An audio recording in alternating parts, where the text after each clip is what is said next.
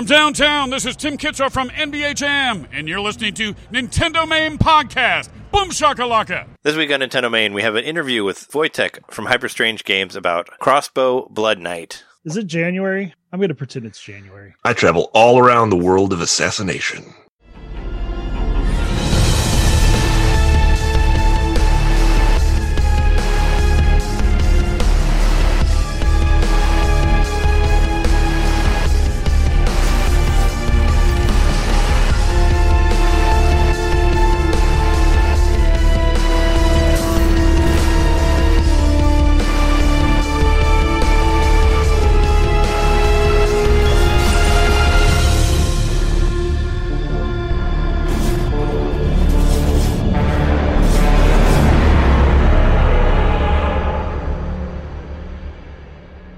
Welcome to Nintendo Main Podcast, episode 257, your place for Nintendo news and developer interviews and video game stories from old friends who talk about Nintendo. This week we have a special interview with uh, with Wojtek from Hyperstrange coming in to talk to us about Crossbow Blood Knight. So we're going to go to that right now.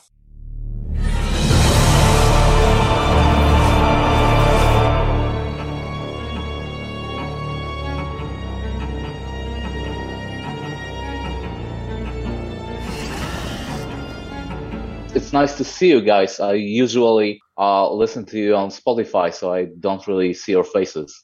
Oh, thanks. Oh, yeah. Here we are. Hopefully, Yeah, didn't disappoint. All right. Well, we have Wojtek here from Hyperstrange to talk to us about.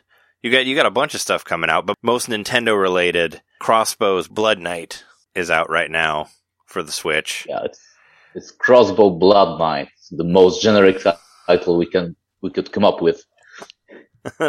I, I, pi- I picked it up for Switch. It, it's kind of like an arena, like survival uh, leaderboard Yeah. type game. Uh, I have a huge thing for old school first person shooters, so I was obviously I, I saw it and I was like, oh, cool, I can do that, and it's it's cheap too. It's only like it's only like five dollars. And um, it's a small, very self-conscious game. We know it's a you know it's it's an arcade outing. Mhm. Uh, we wanted to create something smaller because we, we, we do have larger games on the PC, but since this is our first on the Switch and we're, you know, we were not familiar with the whole process, we wanted to take something as small as we could and try if we could push it through the pipeline and if we could do it alone because we didn't want to work with any external porting houses. And yeah, it went out okay. There were some problems at launch, uh, but there's already patch that's going through the Nintendo pipeline. So it should drop like next week. Uh, we weren't aware actually about all those timelines on Switch. You have to plan ahead. Now we know. So there won't be any fumbles next time. Hmm. But people seem to enjoy it. And it's like, like you said, it's just a small FPS arena that you would play in short bursts, trying to survive as long as you can and then climbing the ladder of the uh, leaderboard. That's an online leaderboard. Uh, and that's pretty much there is to it. But we wanted to make it small, but give it a higher production value. mhm. So it doesn't look cheap. It is a cheap game, but doesn't look cheap. I think that's, that's what I'm told that we succeeded that. So it's a bit stylish, I think. If you are familiar with games like Painkiller, which is also a Polish game, we're a Polish studio. Or, well, maybe even Doom a little bit, Mm. which is always a huge inspiration for us. That's the style we wanted to approach and, and we wanted to do it as smoothly as we could on Switch. And I think we did just that. And, and I see that people enjoy it. I, I see that the leaderboards are pretty much alive a week after launch. When we launched, I was, I think, fifth on the leaderboards and now I'm below 40. so, so, so, so it's, it's, it's nice seeing that people are playing and enjoying it. Yeah, like, like you said, it's cheap. You can pick up and try it if you are a fan of uh, arcade experiences. Trying to get the high score, like, you know, old arcade. That's our ultimate goal because we're old we remember arcades. Whenever I think of first person shooters with an arcade style, I think of like Serious Sam, just kind of wave after wave of enemies coming. That- I haven't Yeah. personally played the game yet, but is that something? That's basically That what it is, kinda kind that. of. Yeah. Except it, it, it seems a lot more difficult than Serious Sam because Serious Sam is like uh it- it's not so much about competing like for high score and stuff like that. Because this one, yeah, if you're not Serious paying Sam attention, does, you can know, get knocked out story. and, It like- has a, yeah, it has a campaign. You, you have an adventure, and here all you get is a arena, and you need to master the, the weapon you get.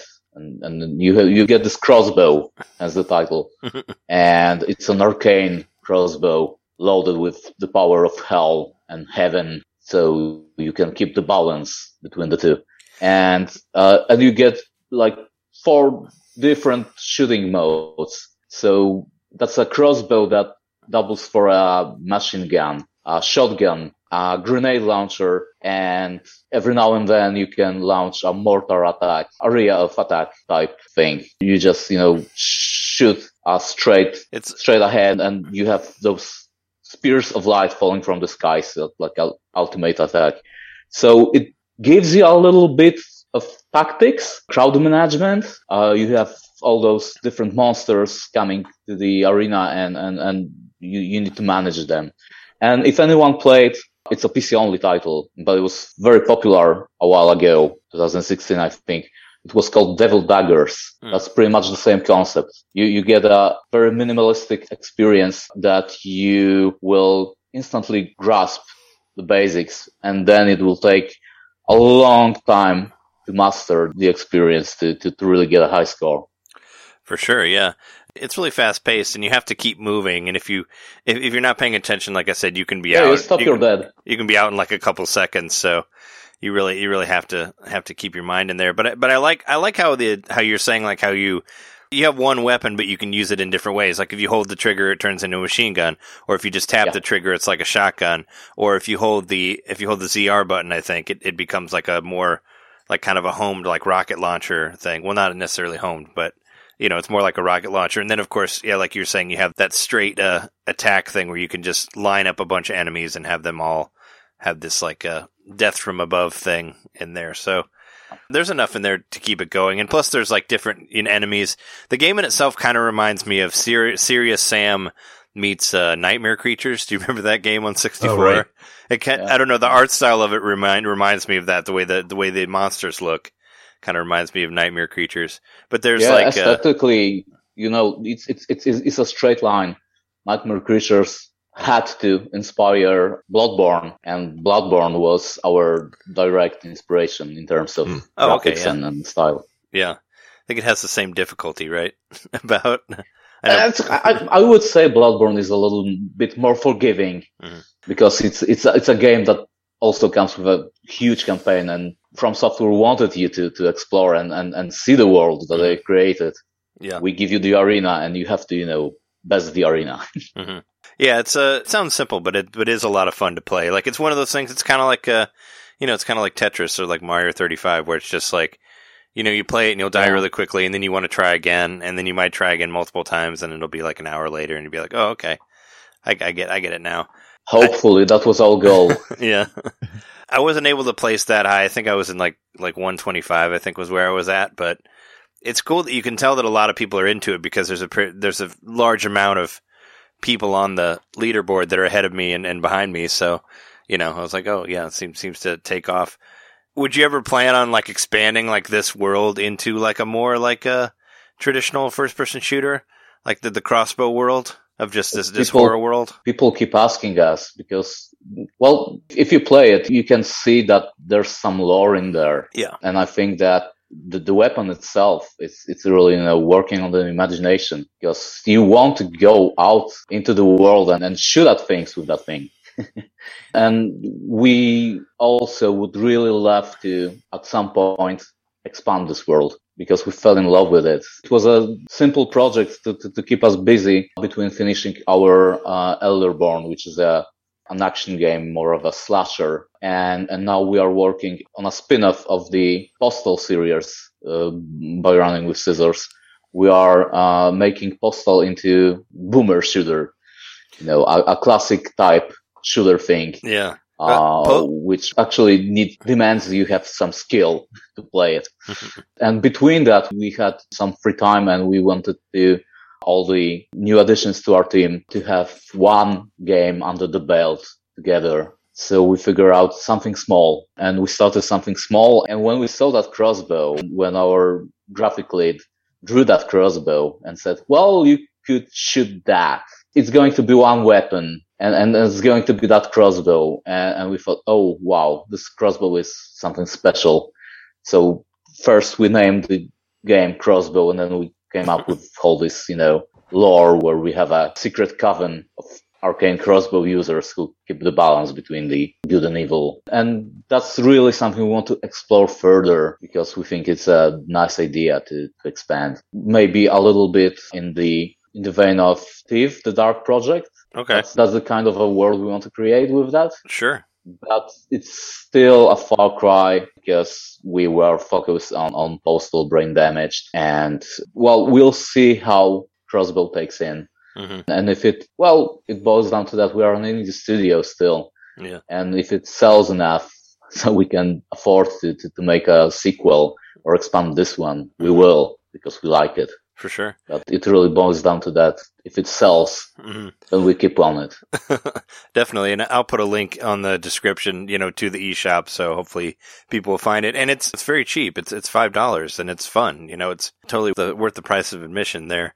And it's awesome to Thank get, you. That's nice of you to say. Yeah, and, and it's and it's awesome to get your uh, get your foot in the door there for the Switch. You know, for sure. Like, yes. be like, hey, I, it's an amazing experience to have a game on Switch, really. Yeah, because we were, you know, we most most of us, the the, the founders of Hyperstrange, we are all born in the 80s, 80, 1981 in my case. So I'm turning 40 this year. Oh my god! Mhm. You're around, our, you're around our age too, yeah. Right. I was born yeah, in 82. yeah, I, I figured. I turned too, yeah, I turned forty last year. That's kind of depressing that my that my year forty has been in this. You know, in in, in, in the uh, Yeah, I haven't really not the best times ever. yeah, it's not it's not the greatest time, but yeah, no, I, I hear you. I'm I'm a 1980 as well, and, this, Yeah, there's the- something special about having it on a Nintendo system because of that. Because Nintendo was practically the only system there for for a window in the late '80s and early '90s. Yeah. And to think that you have a game on Nintendo must be so gratifying. Oh yeah. Exactly. It's been a surreal experience for me because I, I still remember it was like 92, I think, when I got my very first Game Boy and you couldn't get, you couldn't get a Game Boy in Poland. Hmm. So someone brought it for me from UK and it was like a thing from another world for me. Mhm. I knew about Game Boy. We, we, we had gaming magazines. We read about Game Boys. We knew what games are on Game Boy. We even already had some cable TV and, and we could, you know, pick up channels like Sky One and they had, you know, gaming shows featuring Game Boys and you couldn't get one in Poland. oh no, So I was that kid who had the Game Boy Yeah. and it was a marvel. We had a NES clone, very popular in Poland, and it was totally legal because we had no copyright laws in Poland until 1994, I think. Yeah, Oh, wow. 1994. And you could buy, it was sort of like Dendy. I don't know if you're familiar with Dendy. It was a Chinese clone of the classic Famicom top loader oh okay, and it was very widespread in, in, in Eastern Europe. And we, there was this one company uh, who would order it in bulk in China and sell it under the market name Pegasus, Pegasus Family Game. And it was the closest thing we could get to NES. Wow. And, uh, and of, of course, you know, pirate cards Okay. and, and, and stuff like that. You really wouldn't get anything original on market in Poland until 1995, I think, wow, or Wow. so. But we had either that or Commodore 64. Some people had Amiga. Some had P- PCs, but you know, until 1993, there wasn't, you know, really very many good games on the PC.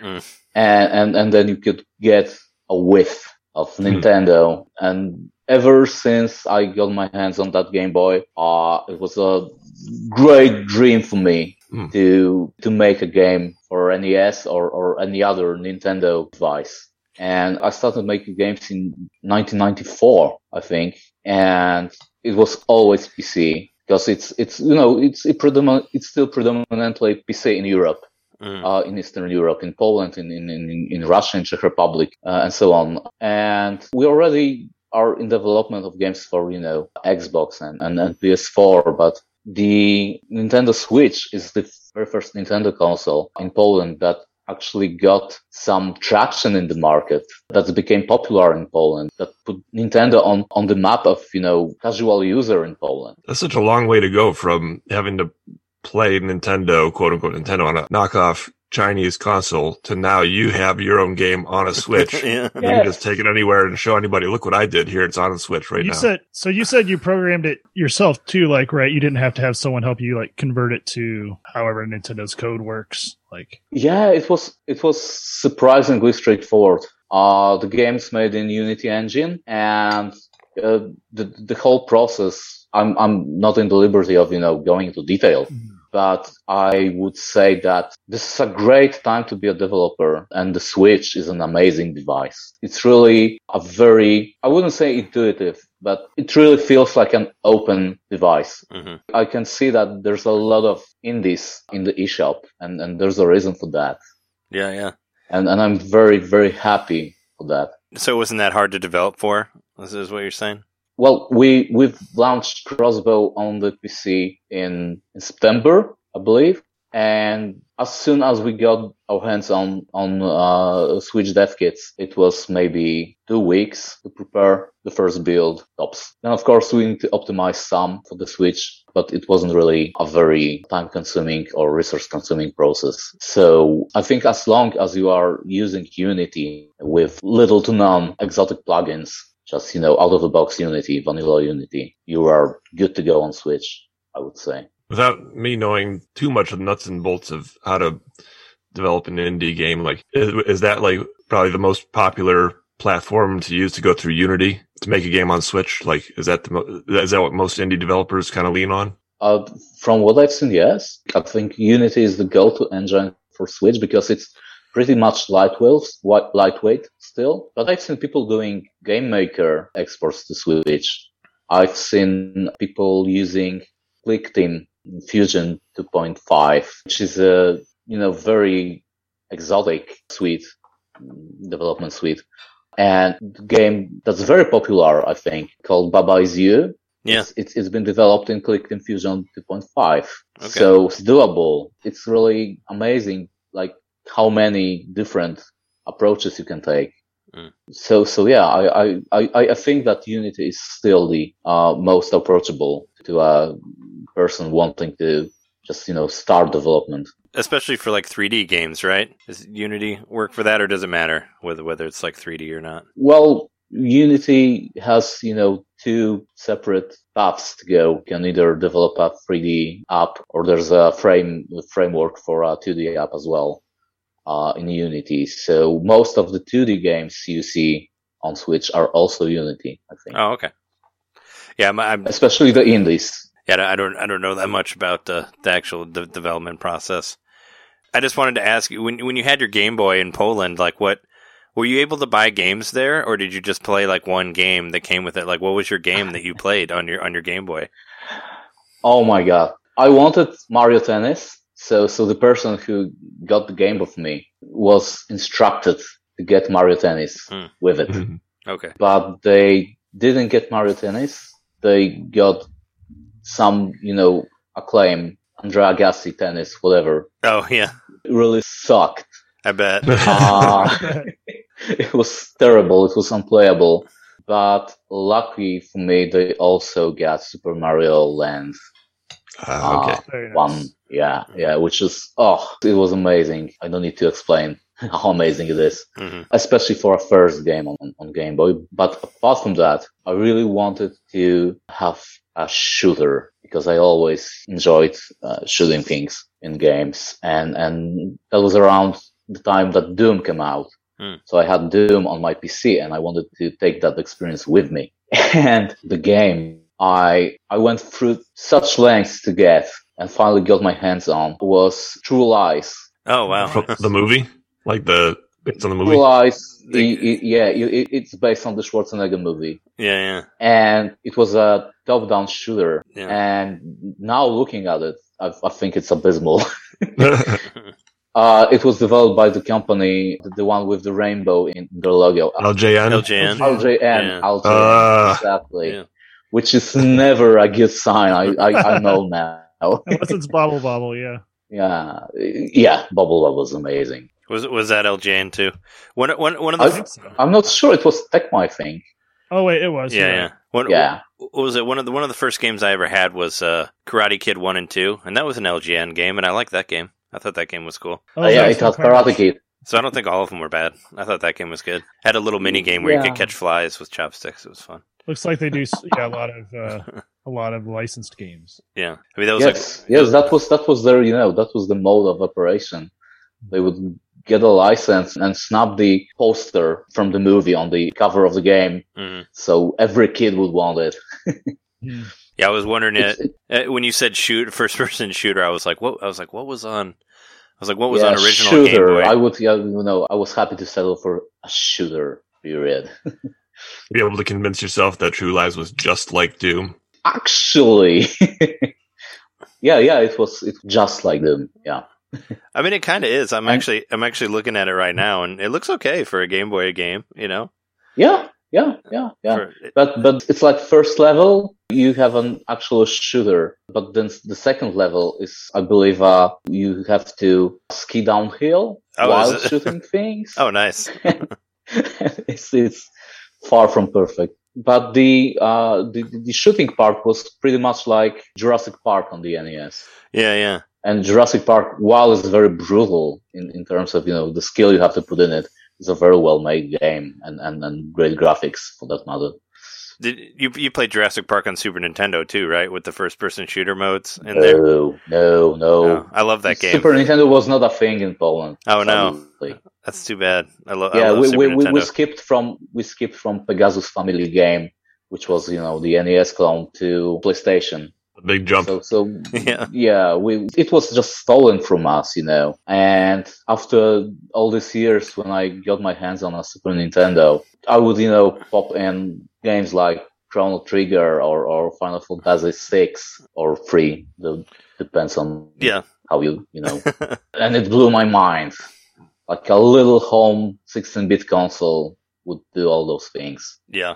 The, I have to think when it finally opened up and, and the older systems became available in Poland, that must have just been like a dream. Like this huge treasure trove of history of games just came flooding at you. Like, like what was that like to finally see what we all over in other parts of the world got to experience? It felt, you know, like really a huge chunk of pop culture was taken from us, you know? All those, well, we grew up not knowing Mario, you know, that sort of thing. We knew of Mario, but there, there wasn't as much, you know, player base for Mario in Poland because it was so, so exotic. We mostly played the PC. We know Giana Sisters on Commodore, which is a straight up, you know, Mario Sisters. clone. Mm. Giana Yeah. Sisters. And we would play it with our eyes closed because we would play so many times we could really, really beat the first level with our, with our eyes closed. But it wasn't before the, the, the set NES clone came out that we learned of Mario and, and, and you know, and we could play uh, classic games. And after it opened up, it was exactly like you say. It was a tidal wave of things that we missed before. And it was so, so very random because uh, we already had like PCs with 3D accelerator cards. Hmm. And on the other hand, we, on the other hand, we had all those classic 16-bit games on the consoles that we've missed. And, and, and then there was PS1 and it was all, you know, jumbled up in like a matter of two or three years. So if you weren't really a hardcore gamer, you would, you were bound to miss huge chunks of it. Wow. So you were talking about some of the stuff that you were doing in the future. Uh, you, you sent me some links to some other games that you were doing. Which which one is going to Switch first? Is uh, is Postal coming to Switch, or is Well- it the uh, Iki game that's coming to Switch next? There's a tiny little game called Eki. Eki, yeah. That's EQI. Yeah. and it's already in our pipeline. It came out on PC recently, but it was already designed to go to Switch. Mhm. And it's a action puzzle game, a first person puzzle, a little bit vein of, I don't know, maybe how to explain it. If you had Mirror's Edge, but you wanted to make it abstract, or if you took Anti-Chamber and make it more arcade, that's the sort of experience we you, you will have in Eki. Uh, it's a fairly short game, but it's a very condensed experience and it's quite psychedelic. And that's actually not a game we made. It's a game that we are the publisher for Yeah, Eki, uh, because we started to publish games, uh, not only make games this year. And Eki comes first, but after that, there's a race between our very own Elderborn, uh, which is a first-person Souls-like game Mhm. with a little bit more focus on arcade action. People call it the Conan, Conan the Barbarian simulator. Mm. That's pretty much it. Also in terms of uh, the aesthetics, the sounds, and, and the story. And people really want to see it on Switch. We've got plenty of requests, uh, and we want to put it on Switch as soon as we can. But it's a large game that wasn't designed in Switch with Switch in mind because we've started development of Elderborn in 2015 and Switch wasn't even a thing back then. Yeah. So we figured, yeah, we'll probably at some point port it to uh, Xbox and PlayStation, but now we see that Switch should be our first focus actually. And it's either that, but it can still take some time, or the Postal game that I mentioned, which is going to be a very straightforward, fast-paced uh, shooter, first-person shooter with a lot of, you know, postal trade bar brutality. And it's actually amazing that we are launching a postal game on Nintendo console. Oh yeah, no, I I, I watched I watched the trailer for it, and it's I mean it's it's not like there's it's not like Nintendo is like the censoring company that they were before, but I watched the trailer that you sent me, and there's like a there's like a dildo in there, and the guy's like masturbating in the end of the in the end of the video, and I'm like, what? But but no, I I yeah no, I'm totally on board on for all these games. Like I think the postal We, game we won't even be the first postal game on Switch. Yeah, I I had not uh, because I, there's I, already Postal Classic. I guess I haven't played any of the other ones, but the one that I saw on there, I'm like, oh yeah, no, I definitely play that. Like I love, I love any sort of old school, weird old school first person shooter, and this definitely looks like, it almost looks like if Saints Row was a first person shooter, but like had, you know, had Yeah, had had more of. had more old school graphics. Well, you know, you can beat people with like giant dildos in that game. It kind of like goes around the same feeling, I guess, is, is what is what I was going for on that. But no, yeah, I, I definitely. I'm very interested in, in everything that you guys do in the future. With Postal, we are going for, uh, well, it's going to be funny in a way that, Yeah. you know, all those things you said are funny, but it's also going to be a very skill-based experience, uh, with, with, we're putting a lot of focus, uh, on the gameplay to resemble the classic Quake games. So we want bunny hopping, we want all the strafing, all the rocket jumping, everything. hmm So it's going to be all about fluid movement and skill. So it's not just for the laughs; it's it's also for for for the challenge. For the first time in the Postal uh, series history, because Postal series is is mostly about you know putting the player in the sandbox, giving them a gun, and, and saying now shoot people hmm because you have a bad day. Go and shoot people, or or not.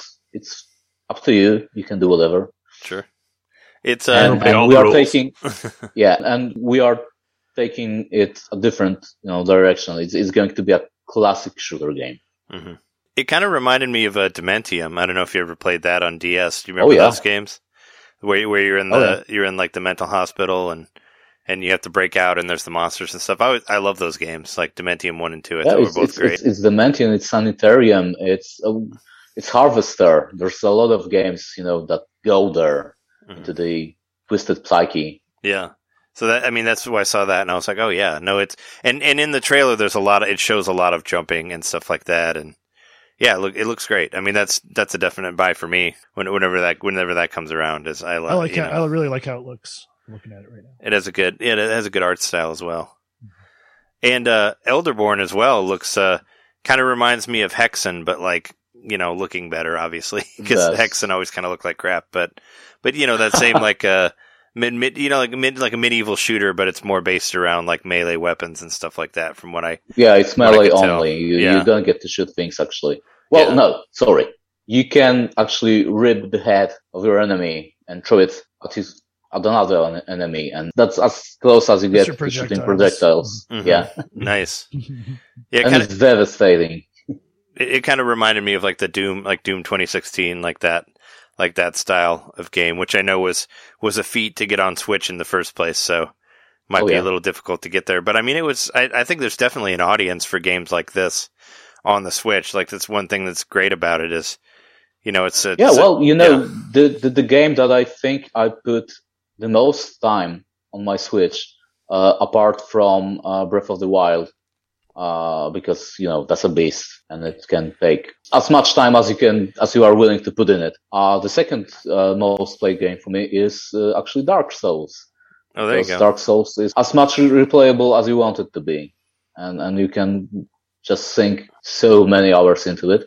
And the Switch port, which by the way also was made in Poland, Nice. yeah, it's a very good port. It's, it's like for me having Dark Souls on the go, it's it's the definitive addition. Have you played? Uh, have you played Liberation on your Switch yet? No, no It's- it's no, a- it's- yet. It's like a it's a 2D game, you know, like there's some like uh, stealth stuff in it. But I was just thinking uh, that's another developer that we talked to from Poland that, that made that, and yeah. also also the werewolf game that's on there. They, Um, they did as well. The Incidentally, the art director of Liberations, after he finished that game, came to work with us and Oh, made okay. Crossbow Bloodnight with us. awesome, yeah. No, that's that's great. Yeah, that's so cool. You guys are connected. Yeah, no, Li- Liberation was a lot of Poland, fun. Poland is, is amazing in that way. It's it's really like this, you know, the steaming hot pot of uh, game dev and a couple hundred of studios. Hmm. Uh, most of them very small and, and not really worth your while, but the ambition is there and, and the ideas are there and, and there are more and more good games coming from Poland and more and more of them are coming to Switch.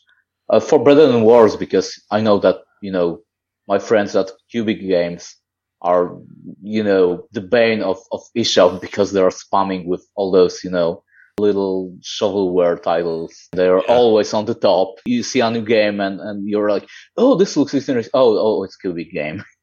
Yeah. Not to mention their logo is a bit of a ripoff of the GameCube logo. it looks like it, right? Uh, it has always been. They started, you know, uh, they started doing uh, Nintendo games around GameCube era, and they were the first developer in Poland to develop for the DS also. So they've been there for a while, and, and now they, you know, found their way to, to, to, to Nintendo Switch, and they're trying to own uh, the eShop.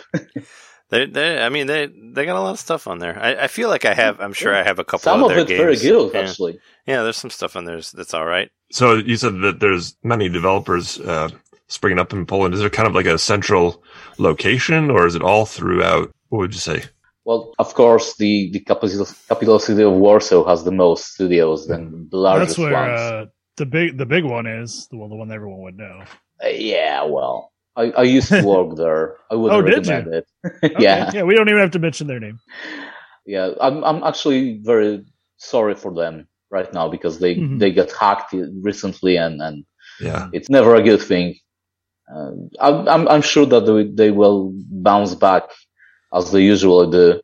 They will fire some people to Hmm.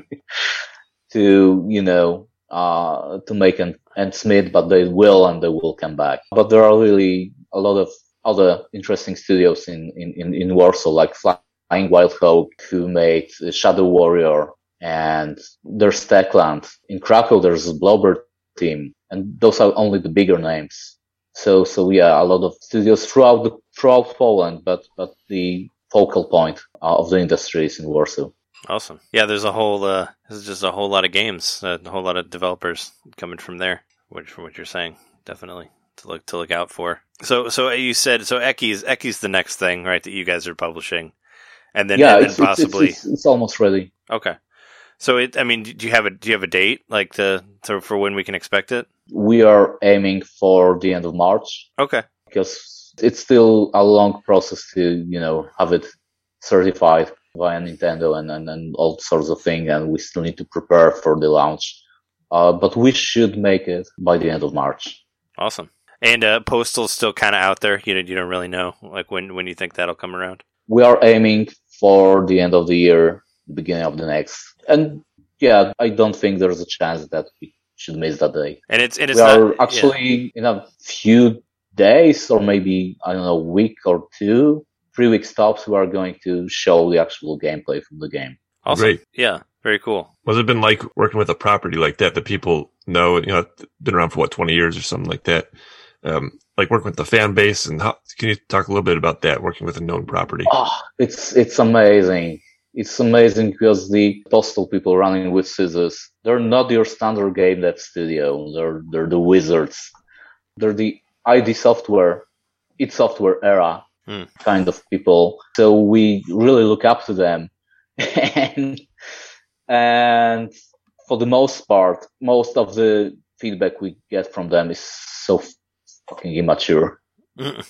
Yeah. and and they're they're never serious, like never serious, and and that's that's what that they're they're exactly as you would expect from a death like running with scissors, and it's an amazing experience. But every now and then, when we actually need some constructive feedback, we always get it, and the fan base of Postal. Well, for a game that really, you know, markets itself as the worst game in history of gaming and the most brutal and the one that really breaks all the rules. Uh, and, and that's, you know, that's become an outlet for all the psychos in gaming. That's like the coolest fan base you can get. Like people playing Postal are, you know, the, the, the, the ones to, you know, tell you the most raunchy joke or be, ugh, just terrible. Like you wouldn't even think uh, that person can have such dirty mind. and it's like the ugly underbelly of humanity when it comes when it comes to to the, to the sense of humor. But on the other hand, the fan base is so amazingly supportive, and uh, there are people you know our age mostly, so they they've been through the whole uh, history of gaming, so they really know their games, they really know their shooters. Uh, so they will uh, they will get all the Doom references.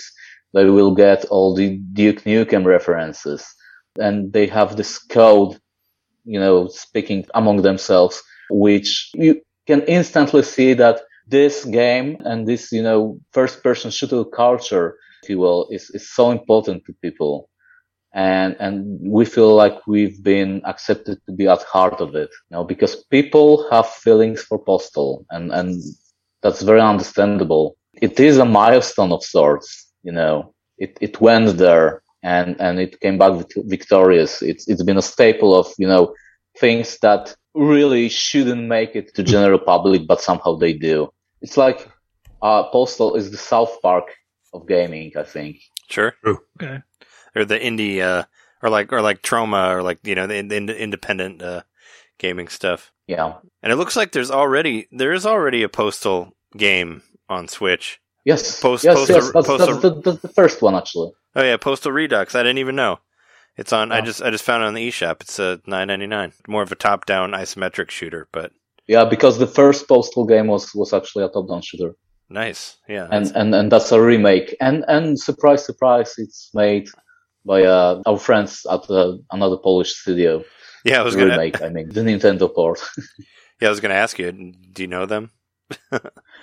uh not personally but we know of them Sure. and and we know some of you know people work there yeah we usually love that you know uh running with scissors gets those little sweatshops in poland to make games for them and, Mm. and we're such a sweat sweatshop but the relationship is really much different Hmm. we get all the creative uh liberty uh, with postal brain damage so it is up to us to decide how the game looks how it plays what's going to happen to the hero uh, because we got a carte blanche as it's all in his dream. So it's the ultimate, you know, get out of jail free card for the uh, canon of the game. Nice. We can do whatever. Yeah, no, it looks it looks like a lot of fun. And like last last year, uh, they I think they were Steam ports, but like two of my favorite games of last year was like uh, Project Warlock and Ion Fury, which were both like first per- old school first person shooter stuff. So I'm very excited to play yeah, to play Project Postal. Warlock, another Polish game. Yes, yeah, awesome. I don't know if you by know. by Jakub Cisło, our our great friend. Yeah, We uh, as soon uh, as we can, we are going to uh, cross promote with them. Uh, because we already did on Steam, we, we are going to do that on uh, on Switch as well. awesome. Uh, yeah, I uh, I, I and read. Project Warlock is a great game to, to have on Switch. I, I really recommend it if you if you didn't play it and you really like first person shooters that are a little bit simpler, maybe not in the vein of maybe not in the vein of Wolfenstein 3D, a little bit more complex, but but still very straightforward and with really kick ass pixel art graphics. That's that's that's Project Warlock for you. It's, it was some of the some of the best sprites I've ever seen. Like it was, Yeah. it looked great. Like Yeah. I, I love Project Warlock was like my number three game of last year. So I, I loved it. It was You like probably thought it so wouldn't good. guess that Yeah. uh, Jakub was 18 when he started development. Yeah. Oh wow. Wow, young. Yeah, I reached I reached so- out to one of the so to when, one of the guys when, when there. Project Warlock came out, it was like around his 20th birthday, I think. wow. And when he started mm, doing showcases on indie dev groups in Poland, people would just, you know, brush him off because all the mechanics was there, hmm but the graphics wasn't. Yeah. And, and, and it was a very solid game with meh programmer art graphics. Hmm. And then he uh, connected with this amazing pixel artist, and, and that's how Project Warlock uh, became what it is th- With, uh, today. David K, right? Is his name the Yeah. the pixel artist? Yeah. I believe so. Yeah, yeah, he's cool. I, I reached out to him and he was gonna he was gonna talk to us, but he said he had something else in the future that he wanted to Oh. promote later. So I don't know. If you talk to those guys, tell them that we'd love to talk to them at some point in the yeah. future. Because yeah, Project Warlock was so good. It was so good. Like I've I've talked so much about it on this show, but everybody should play it. Like if you Mhm. had any love for old school PC shooters, it's great. But it looks and it looks It so good. And one of and I still think the most so much yeah. content, you know. There's there's there's just There's- there's just just you know so much value to this game. Oh yeah, there's so much to it, and and there's like different songs for every level, and they change the icons of the health like for every level set. It's it's so cool. They just put so much into it. I was so impressed. Yeah, and uh, definitely, and I and I can't wait to play. Like I was saying, I can't wait to play the postal game. Um, I love to play. I, I'm I'm in on all these games. Like anything. All even if even if Elderborn doesn't make it to Switch, I'll be looking looking into looking at it. At, I have a PS4. Like if it comes to that, I could check it out on there. I'd like to check out all of these, and uh, it's been it's been a pleasure to talk to you about all this stuff. I'm very excited. And if you ever want to like you know promote some stuff in the future, feel feel free to to hit me up, and you know we can we can always do this again. Thank you, really appreciate it. Yeah, no You know, problem, man. As as a, as a small indie, you can always use a little bit of you know exposure.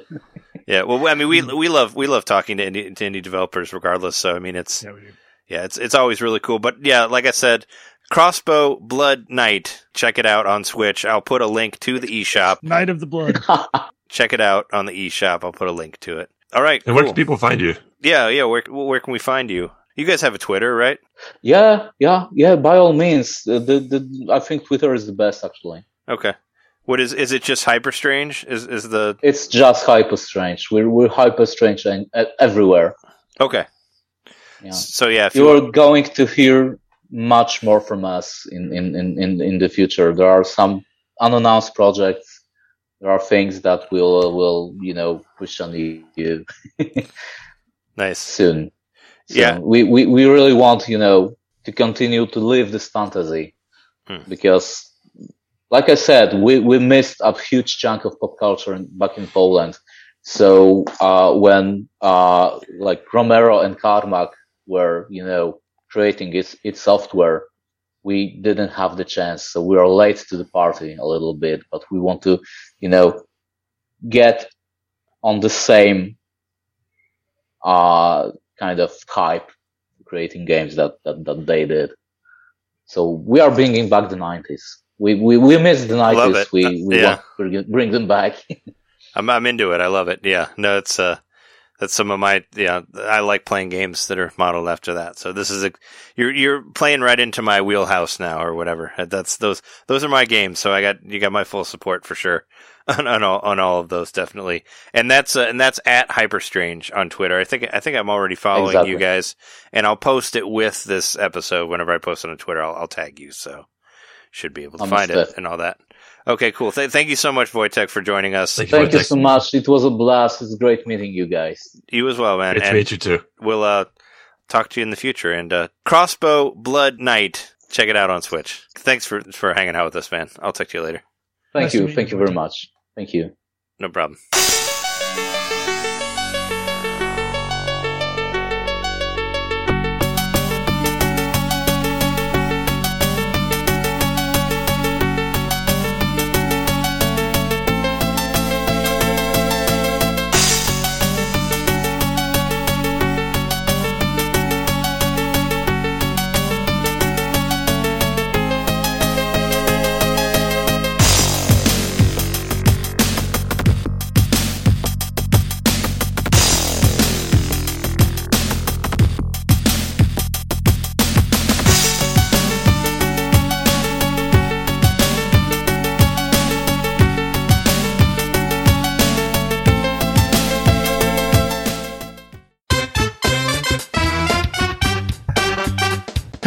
Hey, hey, you. It's me, Mario. Yeah, you.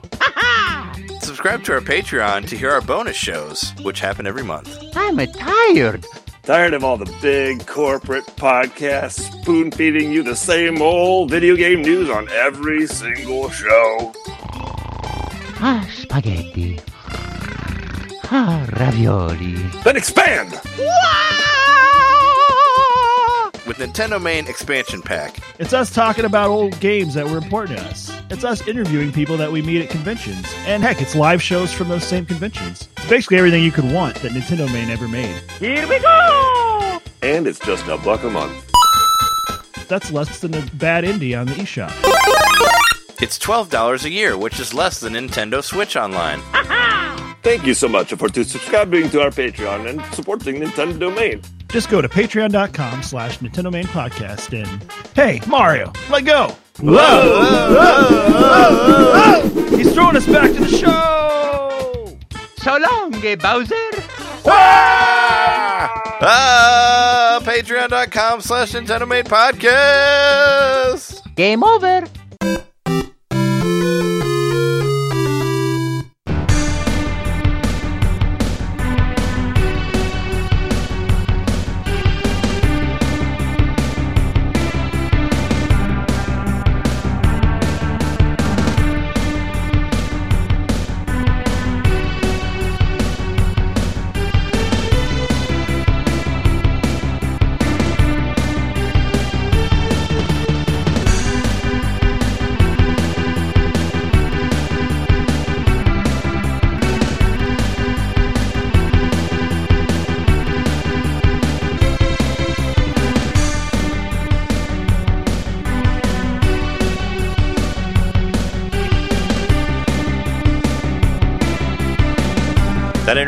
Was, really cool. I'm so glad he was able to come here and talk to us about not only about developing games, but also about playing games in Poland was a nice addition on there. So Oh yeah, I. I didn't know like the history of gaming and how accessible it was to people there, and that's crazy to think that he, yeah, I, that's that's cool. And we are your hosts. I'm Trey, dusty old handheld Johnson.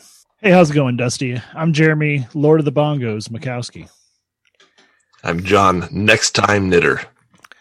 I actually have a funny story in, involving, well, not involving bongos, but involving that game that I want to say right now before I forget. So I was, uh, what was it? I was streaming, I was streaming something on Thursday, whatever. I think it was probably Wrestling Empire or something. And, uh, I was done. No, I, I yeah, I'd just been, I had just been finished editing the podcast and then I streamed Wrestling Empire after that.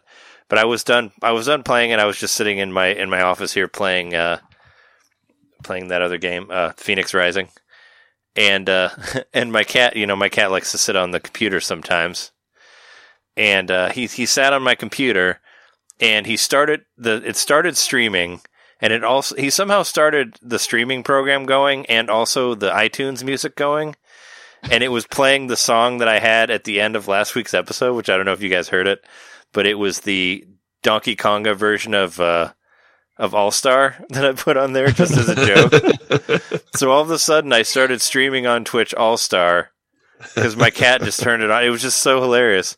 So if you if if you're listening to this, you know, close enough to the time of when it was re- released, you can still find the 25 second clip of of All Star playing from my cat laying on the computer and seeing like my face and Phoenix Rising on the TV for a second and me being like, "What the fuck?" And then, so it's still on there. I didn't, I didn't, I didn't uh, delete it from. How'd you know so it was streaming? Like what? What cued you off to it?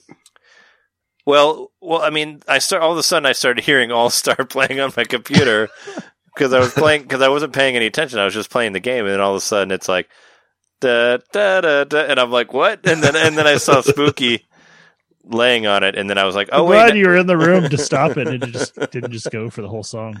Yeah, and then I, and then I was like, well, it, well, because I had my game capture program up still, and then the and then it said live on the corner, and I'm like, what? And I'm like, oh, I guess I'm live too. so it was pretty hilarious. I don't know how Spooky like somehow laid on the computer and was able to like start iTunes and game capture at the same time. He's he's very talented. Like how he can, I don't know how he can like start it streaming, and, and he also renamed the title to like you know, one one one comma comma asterisk whatever, you know, Give, When give you- lasagna. when he lays on like one one uh, button and it's just like one. T- I think I mentioned it before on the show, but one time he renamed a file, and I couldn't figure out what it was because the cat like laid on the computer and renamed the file, and I can't and I can't I can't open it because it was a it was a, it was an He password audacity. protected it. Well, it was it, it was an Audacity Awesome. file. It was an Audacity file, and you have to have a data file that matches the name of it. But I couldn't figure out what the name was, so I couldn't open it. He Oh. basically made it unopenable. But I, eventually, I figured it out just by looking at the time it was opened and all that. But yeah, he's Bane. but yeah, that's my that's my bongo related story there.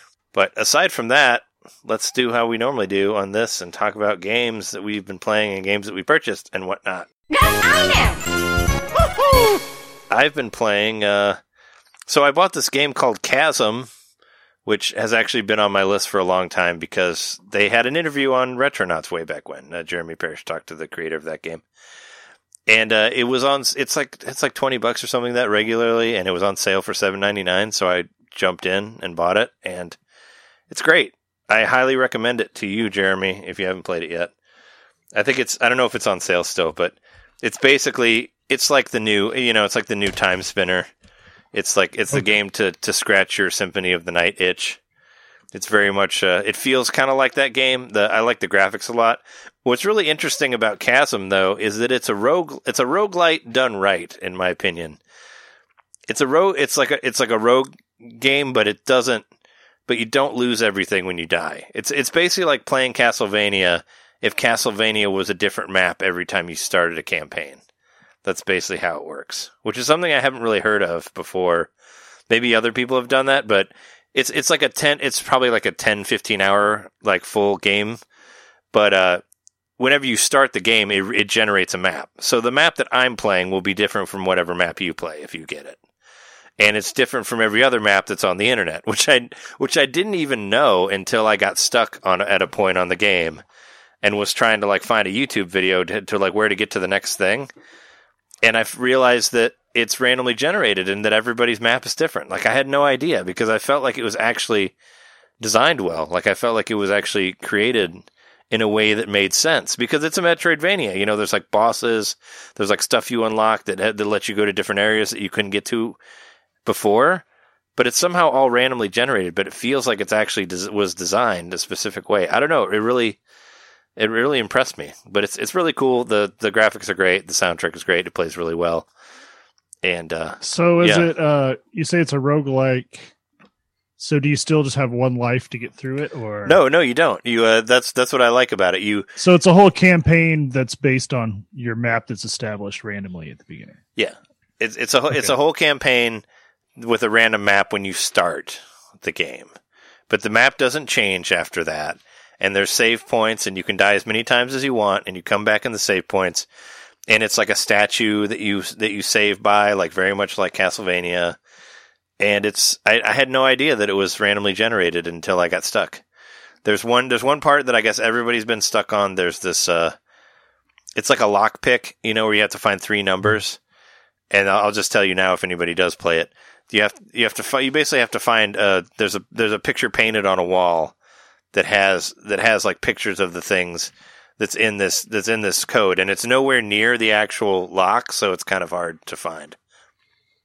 And that seemed to be most people's complaint with the game was that was that whole thing because they don't really tell you like one of the the, the like professor guy that that you, that you rex that you rescue is that's in there he tells you to pay attention to the paintings on the walls but that's all he says and it doesn't really tell you that that's how you need to find the code for this lock so that's So maybe just screenshot every painting. yeah. well, there's only I mean there's only a couple of them, but I mean I didn't it was it was kind of far away from where the lock was and I wouldn't have found it figured it out. And I guess it used to be because there's three numbers and it used to be three different rooms that you had to find in the map. But they changed it. Like it got updated to now all the pictures are in one room. Cuz I guess people are having a hard time finding all three of the pictures as well. But it's yeah, it's a it's very much it's very much Castlevania Metroid-ish game with you know there's a map and you go from one place to another.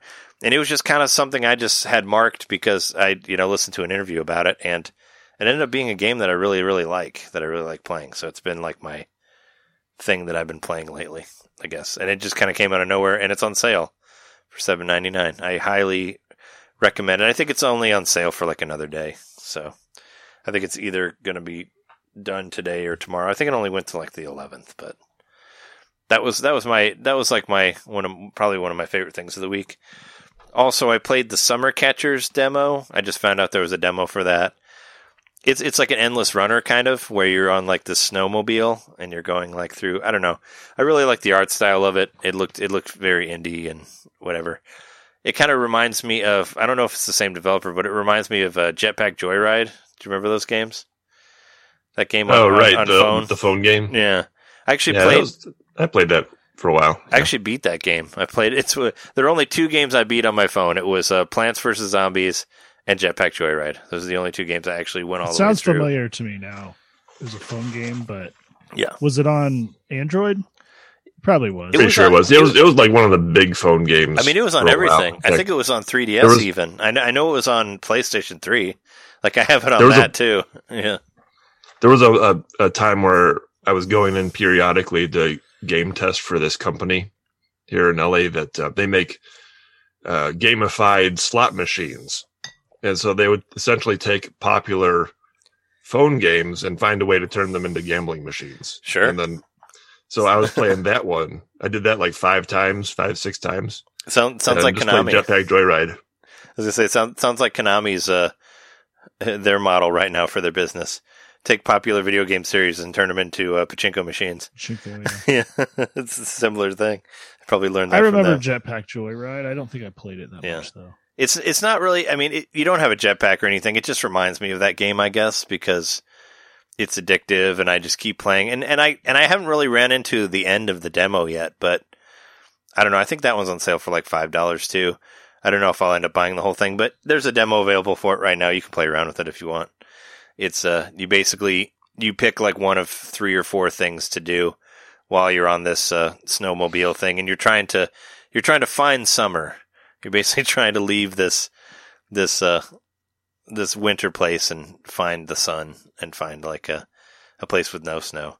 I don't know. Maybe maybe it uh, resonated with me because you know we're all trying to find our own summer in this uh, in this quarantine. Or trying to find I don't know this. I guess maybe just this endless this process, repetitive process of trying to get out of something you can't get out of. I guess kind of worked for me. Like like Jeremy was saying about uh Hades, you know, and, and hell and all that stuff. But I played that. I also bought Football Frenzy. It was on sale. It's an arcade game. It basically plays exactly like you thought it would, an SNK football game. It was one of those impulse buys, you know. There was like a game that people watched over the week that had to do with football that, that was like, I don't know, I was like, oh, I'll buy because I don't really have any football games on the Switch aside from that one, the Mutant League football. But, you know, I never played the SNK one. It was on sale for 3.99, so I got that. But I also I also picked up uh just because I don't know why I ended up picking up the the Turrican flashback collection because I watched a trailer of it and the music was I really really liked the music. That's actually the main reason that I got it because I really wanted to play play the music on there, and it also kind of reminded me of the old Super Star Wars games because they're it's, it's kind of like a mixture of uh, like Contra with platforming. So you shoot a lot of stuff, but there's also like full levels. It's not you know where plat- uh, Contra is kind of like more like a straight line. This is more about platforming and, and walking through the area. And I played I played all the all the different games on stream last night, and I think my favorite ones are the Genesis and the Super Nintendo one. Like I think it's definitely worth it for for Mega Turrican and uh, Super Turrican. I think both those games are really good that are on there. The other the other two, uh, the Amiga ones are they're they're fine. I mean they're totally playable. That's just I found myself getting lost pretty easily on those. But the Super Nintendo and the Genesis ones are really good. It is kind of high for you know for thirty dollars for what it is, but I was just more I was really interested in the soundtrack, and I feel like I've heard a lot about Turrican over the years, and you know I like Factor Five, so I was like, you know what, fuck it. So I went so I went for it. I got that, and I also probably my weirdest purchase of the week, but not that weird. I was uh, because because uh, Ys Nine like released like last week on PlayStation Four. I made a I decided to do like a, a playlist, like an Ys dedication playlist for uh for the stream on Saturday. And I just went through and downloaded like every soundtrack to every Ys game. And I and I look had really had this yeah, I really wanted to buy an Ys game. And I you know, I'm not gonna buy nine because nine's coming to Switch. I'll just wait. Even though I found out it's not coming out till June, which sucks. It's gonna it's gonna be a long time to wait, but I ended up buying Ys seven for my PlayStation Portable my dusty old handheld here. so uh, it was. It, it's actually one of the. I mean, those were the cheapest ones to get if you wanted to get a cheap Ys game. You could you could buy it for fourteen ninety nine. So I bought I bought a Ys seven for fourteen ninety nine for PSP. Such a weird system. I haven't played it in a while. I don't the know. Online shop is still up and running on that. Uh, I actually can't get online with this because of because the router that I have is like too new. But I wasn't able to get online with my PSP for years. This actually happened a long time ago. So you just download on the PS4 and the, or the three. The three. I down you download it on the PS3 and then you transfer it to the PS3 to Got the it. PSP through the PS3. So you can still do that. You can still buy PlayStation Portable games through that. I uh, yeah, I wasn't able to get on like for some reason I it's I couldn't get online with this thing since I don't know 2013 or something like that. It was a long time when all of a sudden it just wouldn't connect with whatever router we had because the because the internet was ancient on it. But yeah, it's a weird it's a weird system.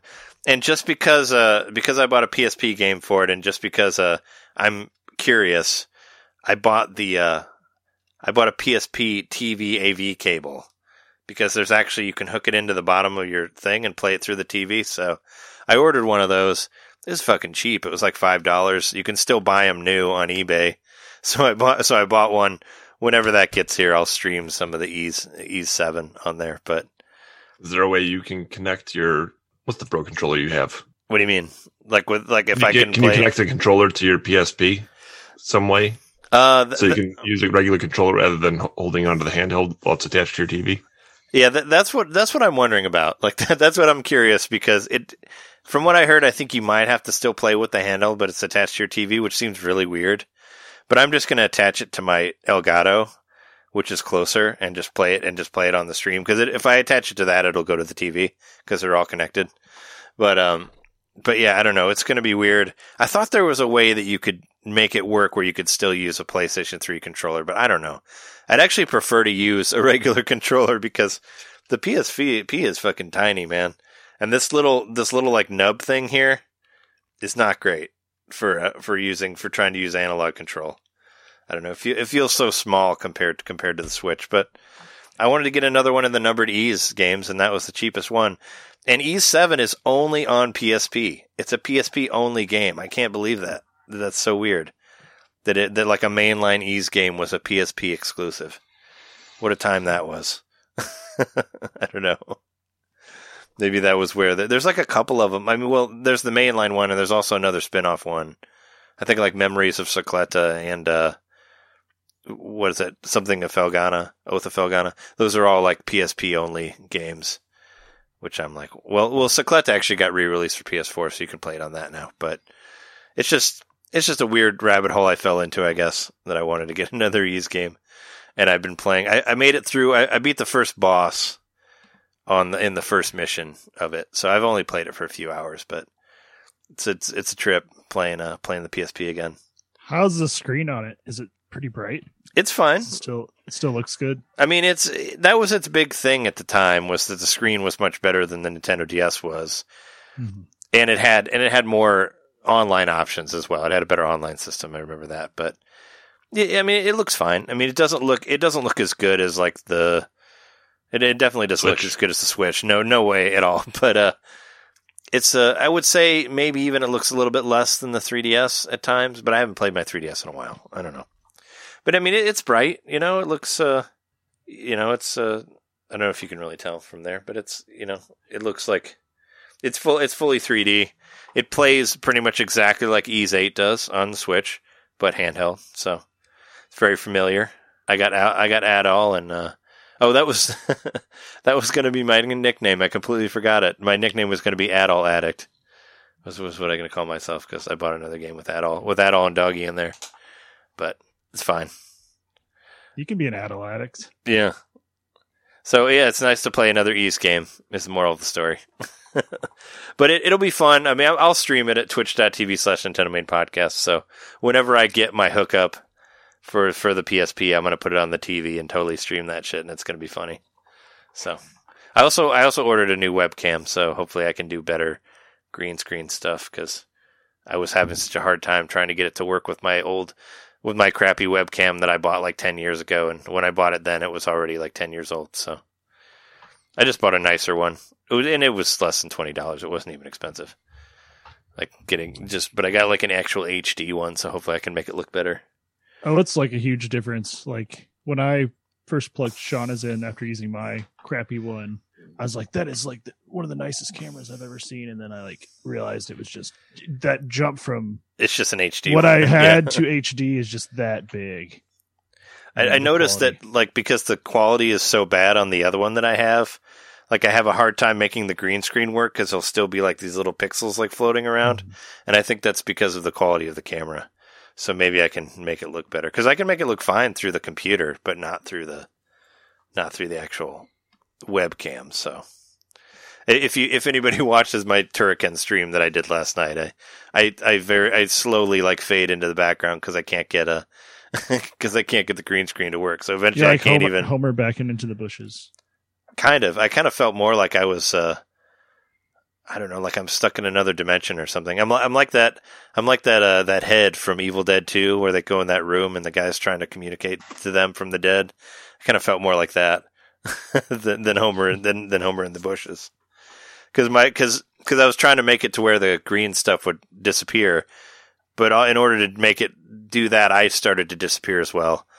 So it was like I, and towards the end there, you could barely even see me. So I just ended up just turning it off. But, but yeah, but that's my stuff that I have for the week. Cool. Well, uh, I still continue to chip away at Cyber Shadow. Um, I'm still stuck on the same boss I was last week, but I'm getting further. Like I got really close to beating it, so I know I'm finally getting into the rhythm of what I need to do. But it's really hard. I think unless I'm missing some gameplay mechanic uh, completely, like it's just really hard.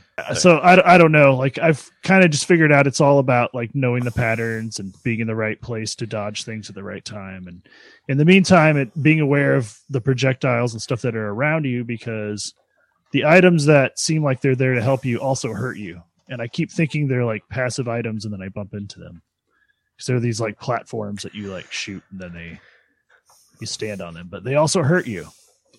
Oh, weird. That that So, sounds yeah. annoying. It's I- really hard. I, I wanted to try to get to wherever you were stuck at, so I could, you know, feel Try feel feel me. the feel the pain. Yeah, I just didn't get around to it. I got I got distracted by all these other games. So, but it's still. I mean, I'm still planning on playing it. I just ended up buying like four other games because I don't know. Yeah, I've made literally no more progress, but in my head, I have because I, I got closer. I, I got the enemy down to where I probably would have beaten it if I wouldn't have. Like I don't know. I made a dumb mistake and I got hit. Otherwise, I would have won that time. Oh, I'm sure that was incredibly frustrating. Yeah, it was my fault. then I turned it off, and I've played it a few times since, but that's the closest I've got. Uh, otherwise, this week playing a lot of Donkey Konga 2. Uh, that's the one that I have. The first one may be arriving at my house. It may actually be outside at this point. I need to actually go out there and check because it's supposed to be delivered today. Um, I ended up getting it through a different vendor, so the whole drama of not knowing what happened with the last one uh, is mostly resolved. I'm just trying to get a refund, but I ordered a separate one from the same person I bought the the other one off of. So Oh, so you ordered shipped it so you ordered two Donkey Konga ones because the other right, one but I'm? I'm in the process of getting the first one refunded. It just takes a little while. A Oh. process. Weird. So so it's like the same situation as the Hades shirt. It's a no, because that got resolved by the company. oh yeah. This time around, it's like the seller on eBay, and I've never had this happen before, where they just have not responded at all. They haven't updated anything about the transaction or anything. Like they're just like, it's like they don't even know what happened. Yeah. that I bought something. So I've reached out a few times and I followed the protocol for eBay and they say, you know, give it at least this many times since the time you reach out about it and then you can formally file something, but they actually give them another 72 hours and that's well, uh, se- 3 business days technically. So it could be more than 72. So it's two periods of that and then eBay starts refunding your money or whatever. So it's a it's a whole process, but whatever. Yeah. It that- seems like it's getting taken care of. I mean, I've had it happen before where it takes a few days for them to respond to me, but then they do. But I think a lot of times, I always figured it was like during a holiday or something. Like, and I figured I give them the This is benefit of weird. the This is weird. I feel like do. I don't know if Yeah. something's up or what because they've had their their accounts been around for a really long time and they've got like universally good feedbacks. Yeah. I think something must be up, and I was just hoping eBay would just take care of it. And I'm just gonna like you know I'm not gonna make a big deal out of it as long as I get a refund. Sure. But anyway, uh, so I'm looking forward to playing that and also being able to play two player simultaneous because we've just been taking turns clearing the, you know, trying to get the the hundred percent or whatever they call it, the perfect hmm in each of the in each of the songs on each difficulty level, and we haven't gotten it where we almost have all of them on monkey and then chimps the second level, and that's the one where it's already getting pretty hard. I Yeah. mean, the game's pretty tough. You have to really pick up on whatever the rhythm is that they're having you play, and sometimes it doesn't seem really intuitive, but once you play it a few times, it starts to make more sense, I guess. So I sort of feel like I'm playing real drums sometimes, even if it's just two little things I'm hitting. yeah. It's pretty fun. Well, I have I have So- a I have a couple drum sets here. If you ever decide that you want one for like rock band or something. Oh right, those actual those big ones. yeah, if you feel like you want to upgrade to a real drum set, I have a couple of them here. that- it's that I- more just I don't know. I think I it's been a long time since I've played a, a music game, yeah. and I really love music games, so it's just nice to have one to play. So I've been playing that a lot actually, almost every day for a little bit. Did you have you have you uh, tried Taiko yet with it? No, I haven't actually. I You to should. Yeah. I mean, there's better songs on there than Donkey Konga 2. Oh right, Even though a lot of them are anime intros, but there is like there's Splatoon is on there. There's there's some like recognizable stuff of Nintendo. the soundtrack on two is terrible. I mean, Yeah. whatever though. It's it's it does the job. There's a few pretty good ones on there, I would say, but most of it's music I would have rather forgotten about at this point in my life. All Stars um, on there. That- yeah. I mean that's It's cool. just- so saturated. And it's so good. Your cat wanted to play it. And it's not year. even. It, it- it's funny, yeah, because you were talking. I put it on there at the ending because you were talking about it, and it's not even the same band, but it's, and it's not even the whole song either. It's like a minute of the song, so it's like okay, That's the band, and I talked about it. I think it was last time we had, um, well, last time we had Smashing Theory on. We were talking about this, but uh, you know, uh, Smash Mouth actually got like had some uh, uh, infamy for playing here in my town where I live at our Sweet Corn Festival, and the dude basically just like looked like he was about to pass out during All Star. Like he didn't even get like halfway into the song before he couldn't finish it. So that was like their encore, and then he just had to like be taken off stage. And there was rumors that he was put in an ambulance. I don't think that really happened, but the theory is just that he got overheated. It was really hot, and maybe he was kind of drunk, but he did like it just like blew up on the internet because everybody was like, "Is he is he gonna die?" You know, like everyone I remember that. was. Uh, Yeah. I think he just got overheated, but yeah, that happened right here in my hometown. And All Star just it's it penetrates every aspect of my life. I would say it kind of sucks. It was also in the in the song tends to pop up at the most inopportune moments. You know? yeah. Also, it's like the ending credits of every '90s movie. There was like one year where every everything had it at the end. Yeah. well, it, it broke around like Shrek because I remember Shrek- it was like Shrek the did. Shrek song. So yeah, I it was like think- 2001. I think it was actually written for Mystery Men though, for the Mystery Men soundtrack. Was it? Yeah, originally It's on Mystery Men. in 1999. Oh yeah, it's in the ending credits of, of Mystery Men. But I thought it was made for that movie. Like that was the first time it was used, but then it was used in a bunch of other stuff after that as well. I must have blocked that out. I don't remember that being it, but I guess it's the credits. You don't always Yeah, it's those. it's it's there. Trust me, I have it on DVD and VHS. Well, I love that movie. The movie's great. Yeah, I guess But Shrek's pretty good too. I'll give Shrek some credit. Yeah. I, otherwise, I just watch Shrek on repeat all week. No, I, uh, I've been playing Tet- Tetris 99 still. That's great. Great fun. Love the controller. Uh, haven't done as well as I did last week, but I got to, I think 12th was the best place I got this week. Um, I did buy a game. I actually just bought it a few minutes ago and I haven't played it yet, but I did buy Crossbow Bloodnight there you go. because I want to give that a try. So yeah, I got it.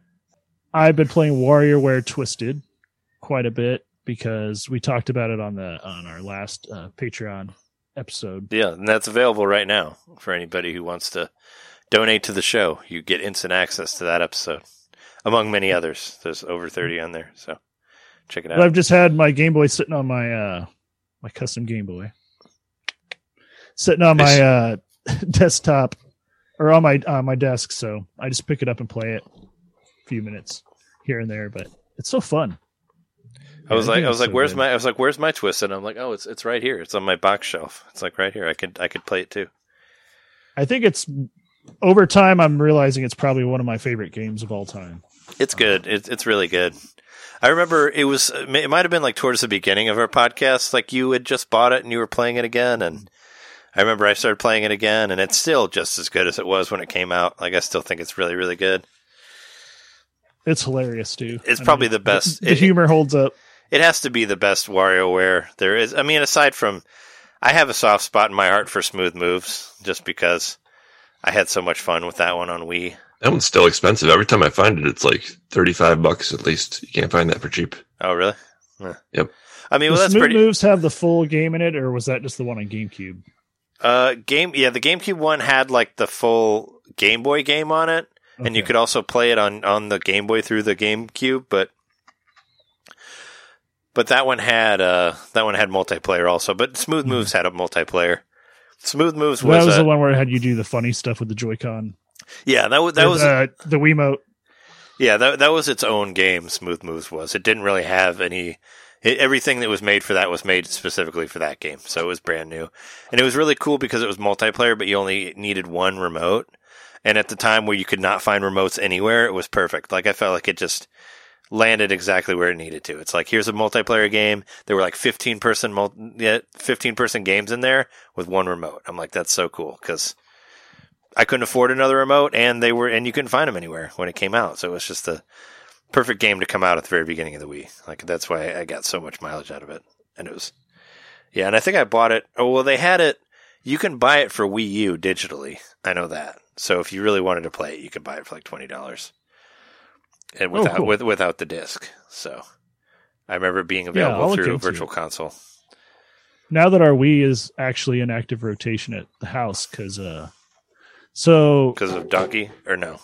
Uh, well, we're playing that through the through the GameCube because yeah. I have the HD adapter and everything. Yeah.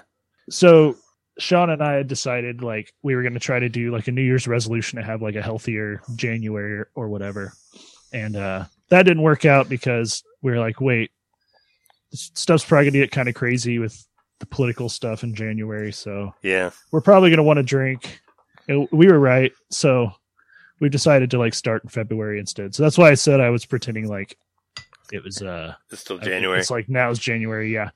But uh yeah, just committing to kind of a healthier lifestyle and trying to exercise every day and stuff. So I know I've said it before, but I'm really get trying to get back into ring fit. Um, So I've like, just been playing yeah. my custom workout, but I'm thinking about making like a couple other ones too to kind of like rotate between them.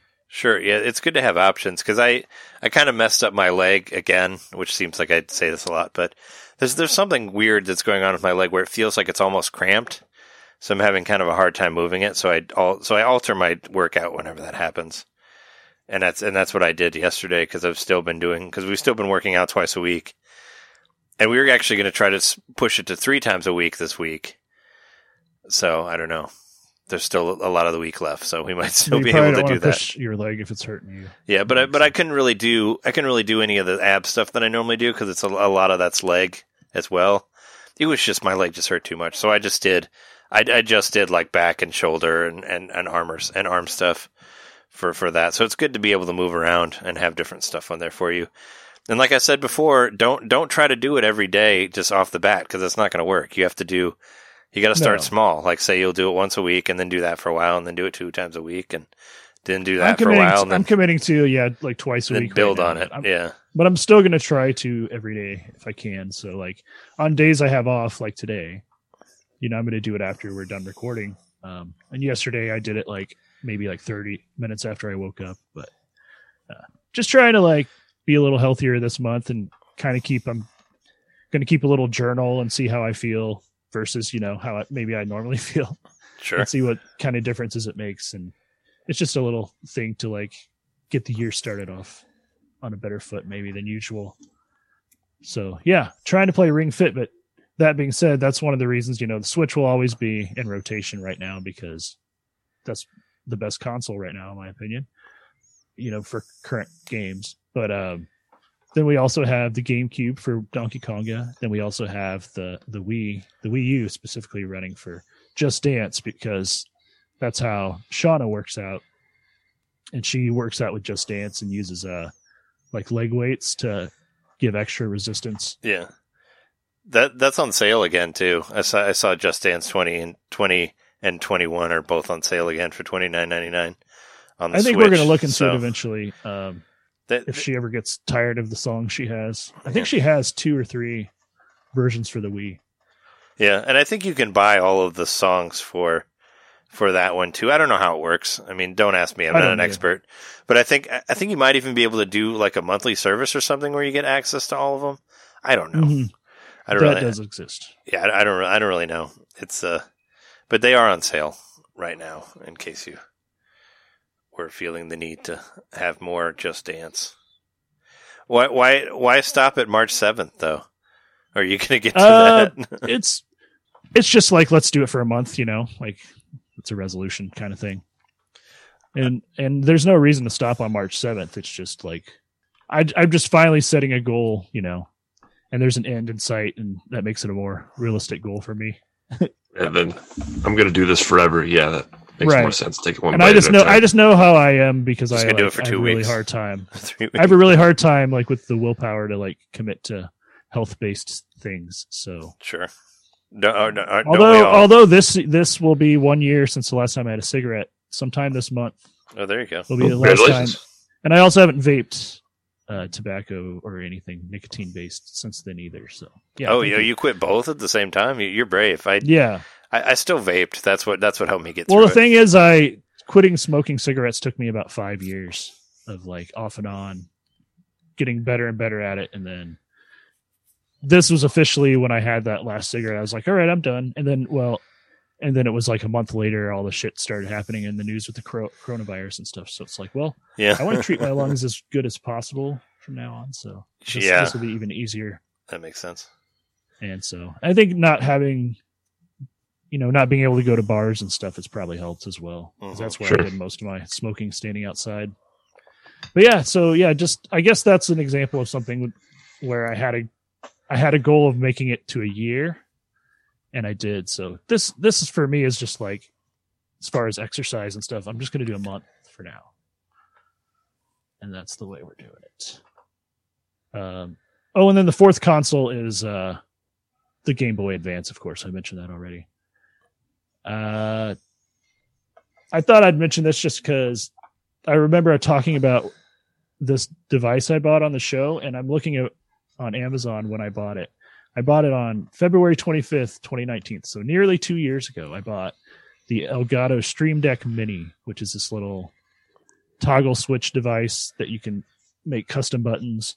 And I guess when you're streaming, you can like switch to your like away screen or, you know, you can Yeah. just do a bunch of stuff with it. You can put whatever you want on there, right? For the buttons. I actually thought about getting one of those, but they're they're still too expensive for like the amount of Mhm. times that I would use it. That's like why I didn't really get it. But I think I bought it, and it may have been Wario 64, but it went on sale for Yeah. like 60 instead of being 80 or I can't remember. It was like a pretty significant price drop, and I just kind of impulsively bought it, thinking I'll figure out a use for this.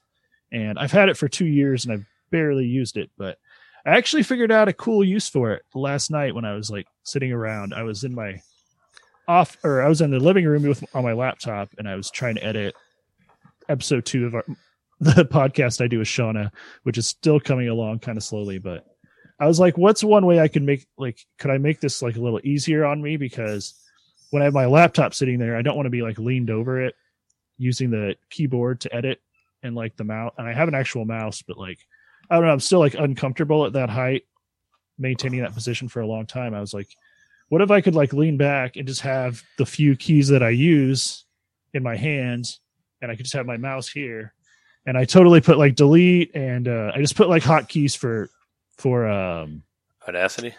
Audacity. There we go. Yeah. I put just hotkeys for Audacity in it, and it's awesome. I like can literally just like select something, delete, or I can uh, undo if I mess up or whatever, and uh, it's a, it's an interest. Oh, I have like play and pause on there, so I can like play it, and then if I Mhm. pause it, highlight it, hit the delete button, Yeah. play again.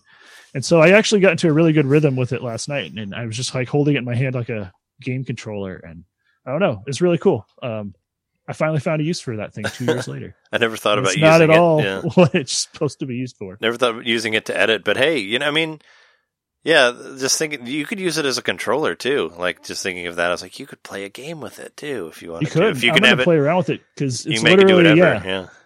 You just put a hotkey on it, and you can customize the uh, icon because it's got a little screen behind the button, and you can make a custom controller for a game if you wanted. yeah, something something simple. I mean, you wouldn't want anything with directional input that was based on timing or anything because the buttons aren't meant for gaming, but they do work well in that for what I was trying it with. So, yeah, if you ever get one, I mean, you could probably play Dark Souls with it. You know, you could you could oh play man, if, I wonder if someone's done that yet. you could play it in Dark Souls with anything. So I'm looking that up. yeah, I'm sure. uh, Yeah, that's the first thing I was thinking. I was like, oh, I could play like I don't know. You could play an RPG with it. Like they're pretty. Uh, You don't really need to be like on. You know, it doesn't need to be like certain.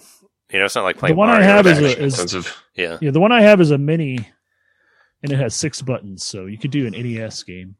You could, yeah. I was, I was like, that's what I was thinking. I was like, you could play. I was like, you could play like Knights of the Old Republic on it or something. Maybe I don't know. That's the only thing I ever think of because that's the only game that I really have on my computer that I just wanna that I never played all the way through, but always wanted to. I'm waiting for it to come a Switch. Damn it! I don't know why it hasn't come out yet. It's so easy. They put it on fucking iPad. Come on, dude. Put it on Switch. But yeah, that's been pretty much it this week. And next week I'll have more to say about Donkey Konga. I hope. Yeah, hopefully you actually get it. That's weird that it was, yeah, that that you had to buy it a second time.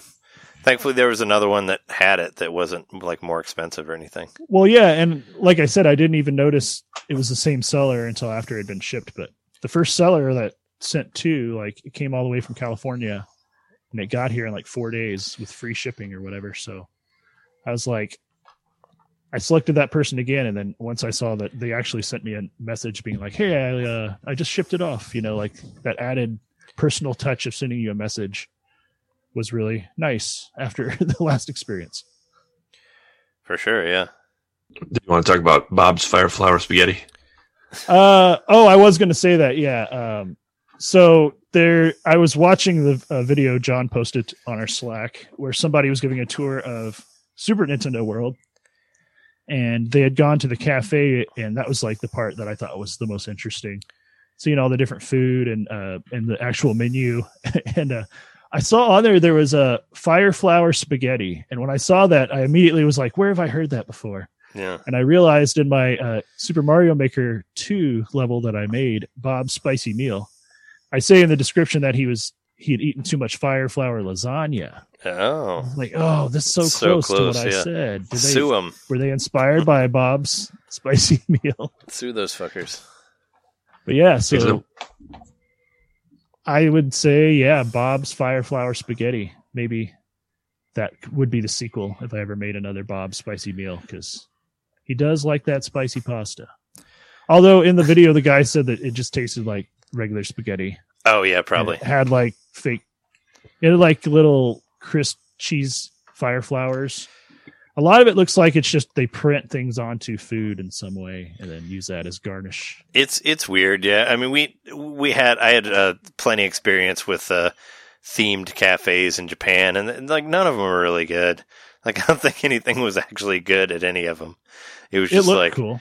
It's like oh here's a He seemed to like the food in the video. He, he seemed to think it was good quality. In fact, he said of the hamburgers that it was probably the best uh, theme park hamburger he'd ever had. Yeah. Because we had some, I don't know, we had some weird, like, uh, some weird themed sandwich in Toon, in Toontown in, uh, Tokyo Disney, and it was garbage. It was like so awful. It's like some of the worst. And I ate, I Did it ate- have did it have a dip you could put it in? oh, it would have made it better if it would have, it would have had a dip.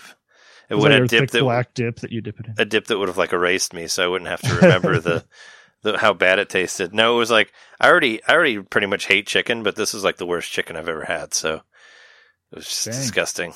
Yeah, Not a chicken terrible. fan. I just think it's I just think it's the most boring meat ever. That's how I feel about chicken. I'll eat it. I just don't like it. You know, Yeah, it's no duck. it's just boring. Uh, I do have a goal though of one day eating at cafe. I really want to eat there, so that's actually maybe become more my inspiration than any of the rides or the the rest of the place I, th- I think as there, of this moment. I think there might be one Presentation. there might be one Looks thing on the menu. Uh, Maybe there's one thing I can eat on the menu that's just like peas or something. Actually, peas are Yeah. kind of not good. I don't know. I could I could eat like one piece of meat off of your uh, spaghetti. Well, don't eat too much, or Mario's gonna have to go through you. I won't. I wouldn't mind.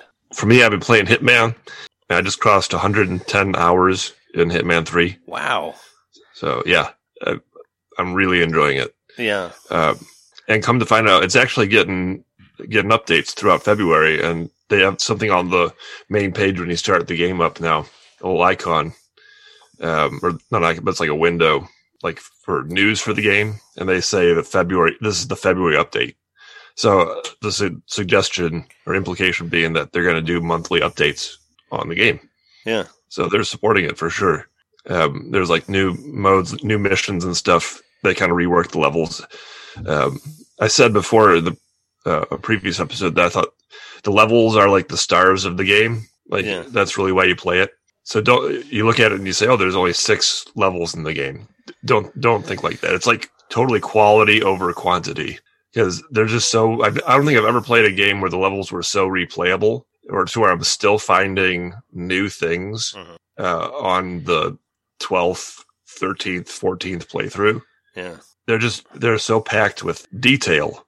In fact, detail is like if I could boil down the game to to one word, that would be it. The details are just like astounding in, in these games, where every level just feels alive. Like all the characters feel like they could be real people, even like every random NB NPCs. I'm still hearing random, interesting conversations that have nothing to do with the plot line and it just makes you think like, oh, that's a real person there. You have to look for the seams in the game. They're not immediately apparent. Like, Hmm. if you want to try and break the game down and see like all the parts are cool, you're gonna have to follow this character, this NPC for uh, like two or three minutes before you see, okay, that's kind of their loop. They go to the bathroom, they go to, to wash their hands, they go to get some food at the counter, and then they come back it's not something where you look at it and go, "Oh, that's just like a canned animation." Immediately, you have to actually look for the seams, the seams in this game. Are, are, you, are you and- are you following around NPCs, John? Is that what's happening? Oh, yeah. now?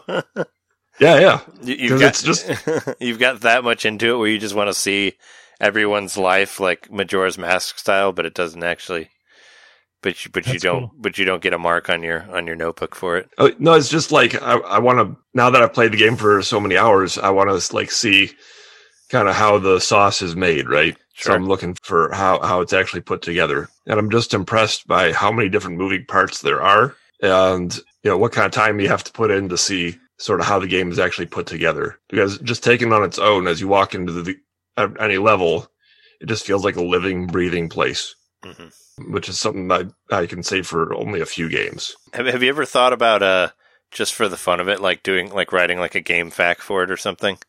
Just because you know so much information about Hitman Three, It's true.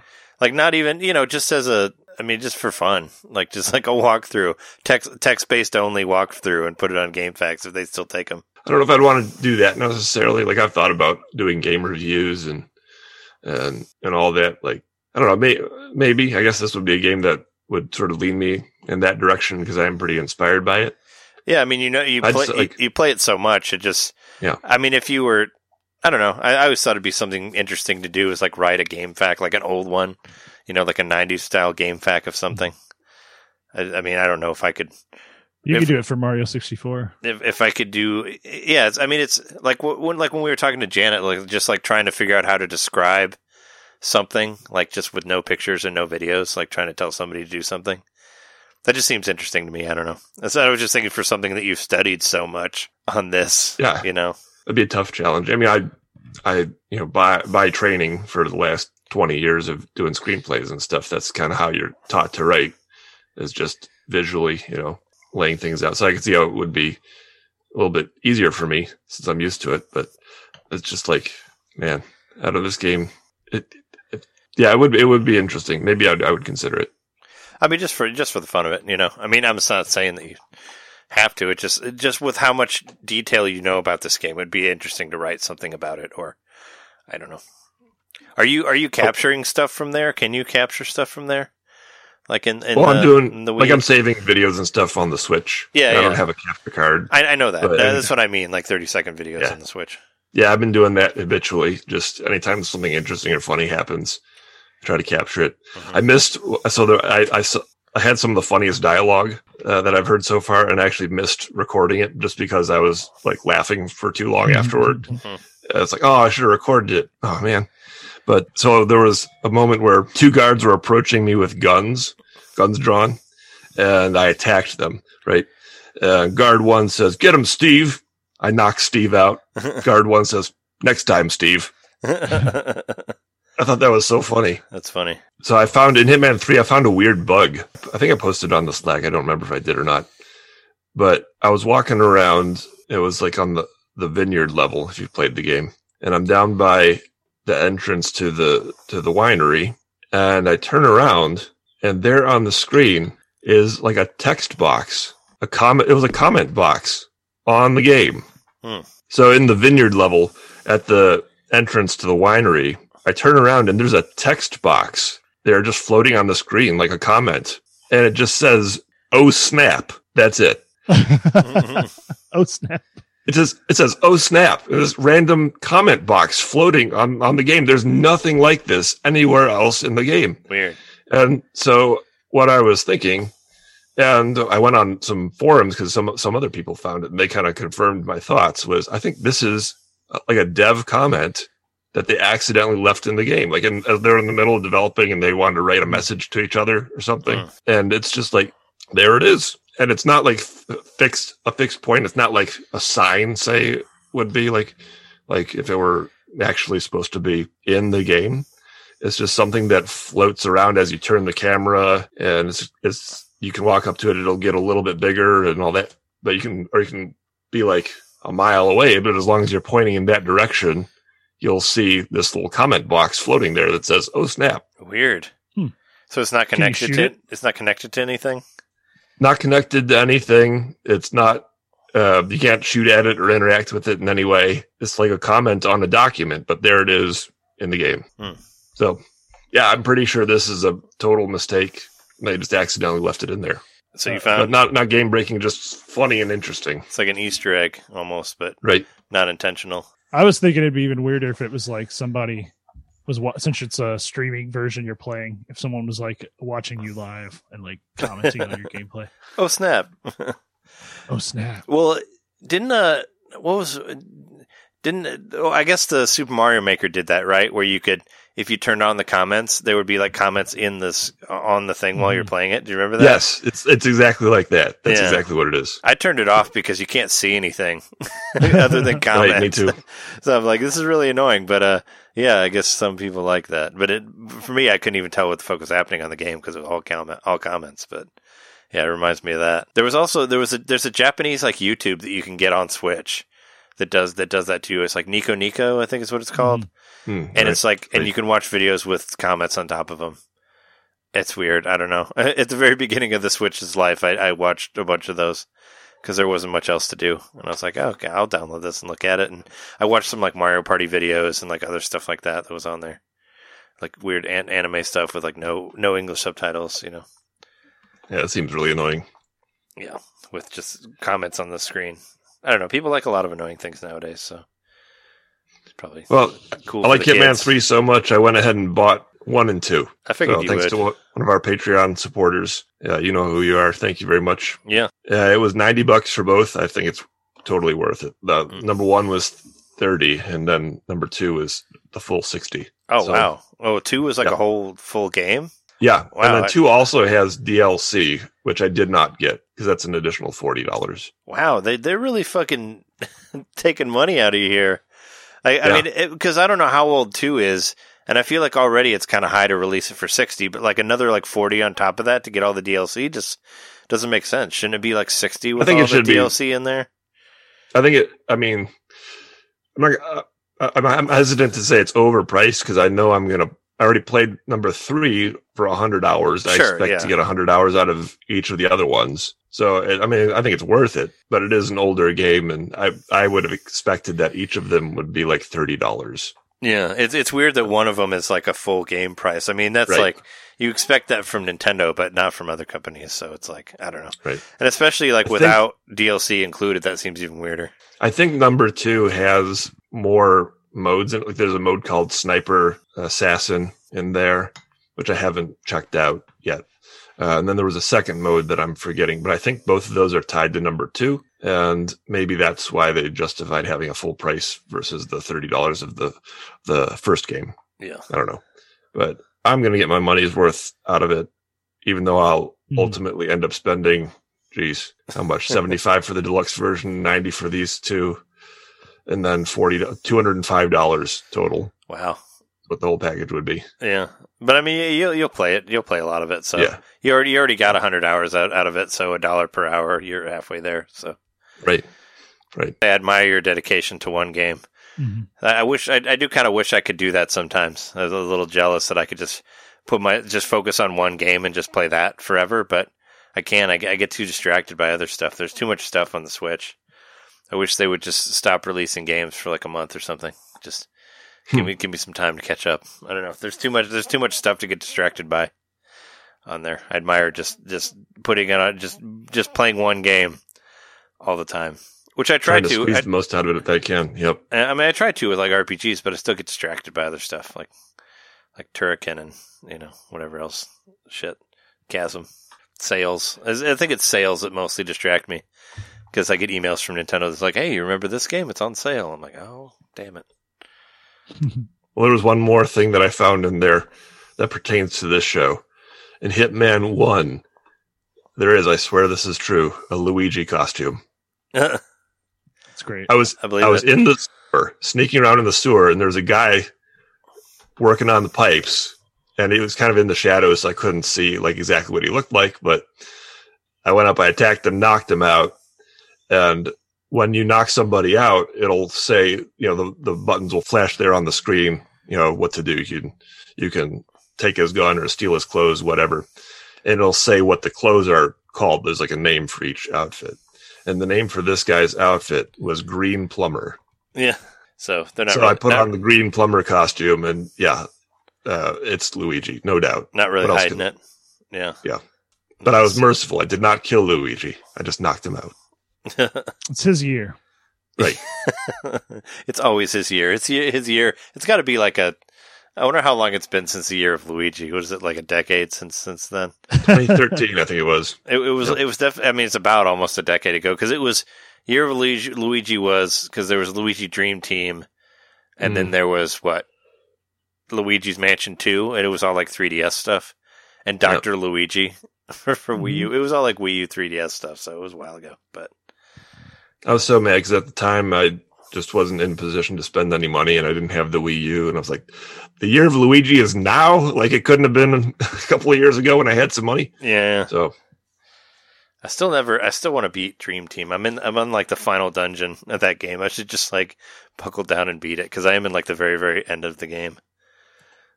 I always think about doing that, but you know, it's. I want to play it on the TV. I guess if I'm playing the PSP, I could play the 3DS too. At the same time. I could try. All right. Well, let's do. Let's talk about news for a while here, and then we'll be done. Here is the news. I promise you, it's the news. Releases of the week. Of course, the big release is Mario 3D World with Bowser's Fury. Comes out this Friday. I was really, really close to getting it, but I don't think I will. I don't know. I'm, I think I think I'm going to hold off on that one. But I was. I almost bought it. I was. I was really. I'm I was really close. Well, one thing I was gonna do, which I actually can't do, because uh, there's a there's buy two get one free from Target, and there's also a buy two get one free from Amazon as well, going on right now. And I was gonna Really? see if I could finagle some sort of like I was like, well, if I buy Mario 3D World and I buy like Bravely Default, then I could get another game for free, and then that would like help me justify buying both of those that I you know games I wanted anyway. But Mario 3D Mario 3D World is completely sold out for pre-order on Target. Like you cannot get it. Oh.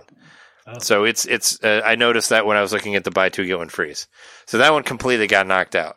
Like that's everybody. Maybe everybody else was thinking that idea too, and it's just not available. You just can't get it. So.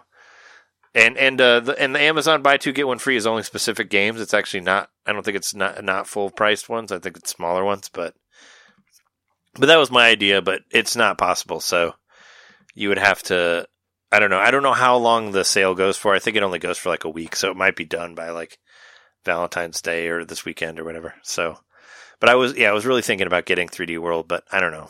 I think I'd rather just get more smaller games than than get a game that I already have with a with a six hour thing on there because they said it was six hour total, you know, and I would go through and Right. get everything on there. So that's like ten dollars an hour. I don't know. Plus, you know, I have like uh, I still have uh, Xenoblade 2 to beat, and I also have Bravely Default on the horizon. And also, like crazy, that Crazy Taxi game comes out next week, which I don't know if you guys completely forgot about that, but like Hyper Taxi or whatever it's called, it's like it's like the same thing but different. I think it might have yeah, some same developers on it. too. Right? Yeah, I, I thought it had some same d- developers on it too. I'm planning on probably getting it, depending on. I don't know if it has a price yet. Actually, I do, it does. I think it's a little bit on the high side, but I still kind of want it. But yeah, that, I was thinking about that for a second. But there's also a Little Nightmares 2 demo for anybody who's planning on trying that game. You can try it for free. It's coming out on Friday. I remember Little Nightmares 1 supposedly didn't perform that well on Switch. And I know they've released patches and stuff, but I don't know how well it got after that. But and another thing, this uh, this game Jenny LeClue, which I remember looking at before, is like 88% off. It's only 2.99, knocked down from like 30 or something like that. Which is a point and click game, but it was like a Tim Burton looking game. We talked about it before, and I almost thought about getting that just because it's so cheap. But as I mentioned before, the uh, the Just Dances they're they're on sale too, twenty nine ninety nine. I'm not really Overcooked 2 has a free trial of the whole game on Switch this weekend. Yeah, there there was a free tar- trial of um the other one too. The uh, what was it? Dead Souls? No. What the fuck's it called? What's what's that other what's that other game that uh that's not Hades? That's the roguelike that everybody likes. That I have. Dead have. Cells? Dead Cells, yeah. Yeah, Dead Cells was free was free on a trial too for a while. I think we never reported about about it, but I- it might be gone by now. But yeah, it was it was free through um through the Nintendo Plus. If uh yeah, o- Overcooked 2 being free, like we could always just like download and play it online. I always wanted to play it online because you can actually play that one online. So we could try that. So that's cool. I'll, I'll definitely try that when it comes around. Also, as far as like free stuff to play online, we can jump to this. There's more uh, NES, SNES games announced for the Nintendo Switch Online. The, the the the service that keeps on giving, even though these ones are kind of are kind of out there, but I but I welcome it. Uh, I like I like all I the, all appreciate the, more out there ones because Yeah. you know it's been a while since we've been having virtual console and there's kind of the expected ones that you, that you you you know expect to see. But these are all ones that I've not heard of before, so that's cool. Like uh, what was it? Uh, I think Bob Mackey like tweeted like Prehistorik Man is like the is the game that you get when you wanted Joe and Mac, but you were but you were bad, and your parents buy, buy you buy you Prehistorik Man instead. That's what I got from it. It looked like Joe and Mac, like minus Mac or something. I don't know. It's just single player, but yeah, Doomsday Warrior is like a weird, weird uh, fighting game, which I'll Yeah. totally play. I mean, it's I never heard of it, but I'm like, I'll fucking play it. Was it Psycho? Was it Psycho Dream? Kind of looks like a looks like a bizarre, uh, like a 2D platformer ish action game. I don't know. I'm I'm all for it. And also on the on the Japanese side, they're adding uh, Shin Megami Tensei 2 for for the Super Famicom, which of course is not translated, but it's on there. So that's pretty cool. So if you speak Japanese, you can play Shin Megami Tensei 1 and 2 on the Switch. You know, before 3 and f- 5 Well, at least read eventually get. I want to say, uh, I do want to say, like, Fire and Ice is a really cool game. Um, I played this, like, I played a lot of this on that Dreamcast emulator that I had. I just discovered it randomly, just going through alphabetically, and it's a lot of fun. And I actually saw it recently at the Disc Replay here in town, and complete in box, they were selling it for. It was like I want to say it was like two hundred and eighty. Oh wow, yeah. I was gonna say it's probably pretty rare, right? It, it looks cool from what I saw of it. It reminds me kind of like a Lolo-ish game, but like more. It You know, is, like but puz- it's like puzzle-based. Yeah. version of it. So it's like a side-scrolling. I guess you might call it an action puzzler. I don't know if you really need to react. Like, it, I think it's all just about doing the moves in the right order, at least initially. It's like a puzzle platformer. Yeah, yeah, it's so fun. Yeah, the title, the uh, the box has like a label on it that says like "caution: this gameplay is highly addictive" or something like that. So they knew what they had. They knew they had both the fire and the ice that people wanted. But it's a really fun game. So I mean, I, I recommend checking it out. It's a really welcome addition to being that. How the hell else are you going to play this unless you want to shell out a bunch of money or use an emulator? I guess. Sure. That's another thing about like about the Turrican. When I got the Tur- Turrican flashback thing, like those games by themselves are pretty ridiculously expensive if you want to hunt them down. So it's much better to have them in one place. And Fire and Ice is great because it's just coming for free, and I'll and I'll Mhm. definitely play it. After I mean, out of the four of these, I think that's the one that looks the most interesting. But It is. but I love Super Nintendo games, so I love playing any Super Nintendo game I've never played before. So I will definitely play all three of these. I'm all three of interested in Psycho ones. Dream because of the name. Yeah, well, it sounds like it reminds me of that uh, Psycho Soldier from SNK. Uh-huh. And actually, well, the Turrican kind of reminded me of it was like my SNK game where I just like bought this weird game that I don't really know anything about, but I was just obsessed with it because of the weirdness and you know, it reminded me of that again. But I just Yeah. think this collection of titles is like the most badass collection of titles that they could have assembled. It's Doomsday Warrior, Psycho Dream, Prehistorik Man, Fire and Ice. There's like some intense titles here. yeah, it, it's basic. Well, I mean, aside from what would be a badass selection of games is if they release like Earthbound and Super Mario RPG and stuff Mhm. like that on there, which is games that still aren't on there. But you know, as far as like weird ass games, sure, yeah. No, I mean, I I'm all for it. That's uh, I'm, I'm I'm for more weird shit. Uh, you know, weird shit is a good place for the Nintendo Switch Online because I would never really play pay any money for Prehistorik Man or something like that. You know, but just to be able to try it out for you know for Yeah, as a twenty dollars a year is great. That's I'm totally in. Totally in I on think that. that's Square's going to do a Super Mario RPG remake. That's why they haven't released it. Yeah, right. I would, I would be, I would actually be kind of upset if they did that because I don't think that game's all that great. But that's a, that's another, that's What? another conversation. But I would, I I, would, thought ra- you said you only wanted to go 20 more minutes on this podcast. yeah, that's a different conversation. It hasn't aged as well as you would think. I don't know. Last time I played it, I didn't think it was all that fun. But uh, that's uh, that's a whole other thing. I would prefer them to make a new game than than that. But uh, so I I, I mentioned uh, oh, I mentioned on the Slack that they were doing that they were going to release uh, Capcom versus SNK on Switch. I was actually kind of wrong on that. It's actually the Neo Geo Pocket Color version Oh, and that's Mhm. not really the version that I want. I want I want the console version. So I don't know if I like should get that, but yeah, I they saw the is it the Neo Geo games where they have it to where you like hold the switch, like two people hold it, and then like the screens are, you know, what I'm talking about. I saw some pictures of this. I, I don't know. I mean, I know there's a border that you can use where it shows like the buttons and stuff on there. But this is where like so you'll each hold a Joy-Con and you're facing each other with the switch between you, and then you have your own sc- little screen showing that the 2D you know action. So it's like uh, it's weird. It's really weird, but I've seen like that's one of the gameplay options with. Those It's Neo like they Geo split the screen almost like a DS, but it's like Mm-hmm. there's two screens. One is facing each player. Yeah, oh, weird. I don't, I, yeah, I don't know. look this up because uh, now I'm starting to doubt it's real. But I swear I saw a screenshot of someone playing one of the Neo Geo games like that. Weird. Yeah, I haven't really. I mean, the only Pocket Color one I have is the one that came with uh, with the Samurai Shodown game that I got. That, that came with the Pocket Color for like the, for pre-ordering it at a certain time. I was I was getting really excited because Capcom vs SNK two is like one of my favorite fighting games on on GameCube, and I was hoping that that would mean that that would come eventually, but it looks like it's like going to be a smaller version of it. But I would I would be more into it if they would just release like the one even Capcom vs SNK one hmm. would would be great because I never played that one. But whatever. Let's see what else do we have. I saw that Kingdom of Kingdoms of Amalur you can pre-order it now on the Switch. It's gonna be like thirty nine ninety nine, which is a lot higher than I hoped it would be. But maybe I can still find a way to get it. I don't know. I really like that There's game a lot of kingdoms in there. for forty dollars. Well, Kingdom. I mean, it's a hundred hour plus game, so it's definitely worth it. I just, I was like, uh, I want to, I want to, I want to play it again, even though I already have it for, for PS3, but I want it portable, even though I don't go anywhere.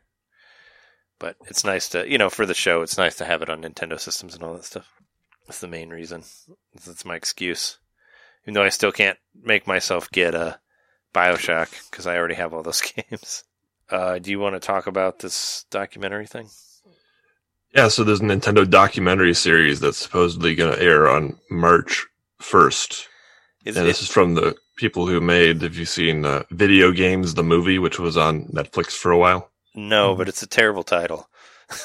Yeah. It wasn't that great of a movie either, but I thought it was notable. Somebody's making a Nintendo documentary. It's like it's like I heard I heard that people like video games. I got an idea. Video games the movie. I, I just want to play video games the movie the game when it, when that comes out. It's called Playing with Power, the Nintendo story, and it's going to be on Crackle. Yeah, what Crackle has a service? I remember it being on a really weird service that I'd never heard of. I was like, I, for some reason, I thought it was Apple TV. I was like, oh, great, another thing I won't watch ever, because because Apple TV won't let me stream it on anything. So fuck them. But yeah, uh, Crackle TV is that uh what's that? It's uh, it's a Sony owned thing. It's been around for a long time. Actually, it was first it was just a website. Um, I remember using Crackle like maybe a dozen years ago. So, but now I guess you know they have extensions for your TV and all that stuff. So, yeah, you can check it out on March first. The Nintendo documentary series. Crackle's It's gonna be a come five part series. Crackle's come so far from from being the Mad Magazine uh, ripoff of the of the nineties. You know that's what it started as, right? True. Yeah, I remember a, that. It It was, was a like fucking magazine. Yeah, So it was cracked, and then it was crackle. right or no? Or I think Cracked It was a different thing. Oh, thought so, okay, maybe maybe I'm maybe I'm thinking of a different thing. I thought that Hmm. crack. I thought that Crackle was a spinoff of the of the magazine Cracked. Is it wasn't Crackle the thing that had like what started all of those uh all of those dumb articles about like you know I don't know. Look at. I feel like I feel like it was a lot. Like a lot of the, BuzzFeed. Yeah, it was like those BuzzFeed articles from like the '90s, like way before any of that, where it's like, All hey, the uh, top ten lists of things. Like Yeah, it's 10 like- reasons. I think that's cracked. oh, I think it cracked. I thought that they were. The I do. thing. I do remember going to cracked before Reddit was a thing, and like it was a very similar kind of sinkhole of random content. Yeah, it was like here's uh, ten Marvel characters you've never heard of, and stuff like that. Yeah, Crackle I haven't even heard of at all. so there you go. Until now, but Nintendo, well, you know, Nintendo's always good at embracing weird things, like the Philips CDI. It's like kind of this. This is like the same world. It's like let's go to Crackle. Nobody's heard of that, but let's put our stuff on there because Pretty sure We it's know totally an unofficial documentary, though. yeah, Uh, I- although I guess they do say they have interviews, I believe, with uh, Reggie, but you know, it's not like a Nintendo sanctioned thing. I know, but you know how uh, y- and they they hold their stuff so close to right? you you know they wouldn't just let their shit out. It'd be they have to have some sort of involvement with it. I don't know. Well, another uh, movie, TV thing is going on for the GameStop story. HBO is developing a scripted series, so A scripted plenty series, of content coming out about that. Yep, So not not a documentary. not a documentary. I was gonna say I might watch it if it was an HBO documentary, just because I like the documentaries. But scripted, mm, I still don't understand what you're gonna show. It's just people sitting and sitting by their computers buying shit. It's not really gonna be that exciting. Like that's I what think they they'll find did. a way. The total They just the they, they're just of- typing to each other. It's just screens of people typing, and that's and that's it. I mean, it's I don't know. It's during a pandemic. We weren't even going anywhere. I don't know. They'll find a way. Yeah, they'll, yeah, sure. I'm still most interested in the one that's coming from the social network people because I think that given that tone, it could be an interesting, interesting presentation. Yeah, I really don't. Rem- I mean, I watched that movie and I thought I liked it. I just really don't remember anything from it. Of course, we could always watch it again for our other show. Um, One more uh, movie thing that just broke before we started. There is a teaser out for the Sonic 2 movie. It's Oh, really? Just the title. It's just the title and some music. Uh, some music that happens to be from from the Sonic 2 game. So they're Sure. signaling their intention to be true to that. And they have a on the logo, the two is is yellow, and then the end of the two is two tails, two of you know, of course, tails yeah. the fox. I, I really So, want that that's pretty much Sonic. I really want that Sonic movie to get on a streaming service so I can watch it again and just, you know, Tear it apart. yeah, just. For I free, it was yeah. on a streaming service. I mean, it, it might be. Uh, I don't think it's as far as I know. It isn't. I mean, I don't think it's on. I don't think it's on like Netflix or anything like that. I I, I feel like I just looked for it not that long ago. I'm sure I mentioned this to, to you guys before, but JustWatch. It's an app. I use it all the time. You can look up one thing and it'll tell you every streaming service that it's on. Nice. Uh, it's not. It's on like Epix. They, Oh. Anybody have Epix? Direct TV. So it's not really on any streaming service. I mean, you can rent it for five dollars on Fandango now, but I mean, who wants Don't to pay do for that again. yeah, I don't want to pay any money for that. There was, there's also like a there was a new Sonic the Hedgehog anime like coming out too, which, Yeah, which Sonic is happening. Prime. And uh and uh, and like all the voices are changing too. I saw that like was in like the main Sonic voice leave and like some other one. It's like everybody except for like Robotnik or Eggman like is is staying, and all the other ones were getting switched out. I, I I read that. I don't know. I don't know the specifics of it, but more Sonic stuff. Lego is also making a Sonic set. This Yeah. was one of the things that came about from their their Lego um, ideas, where you submit your own ideas. So it won, it got through, and it's going to be made.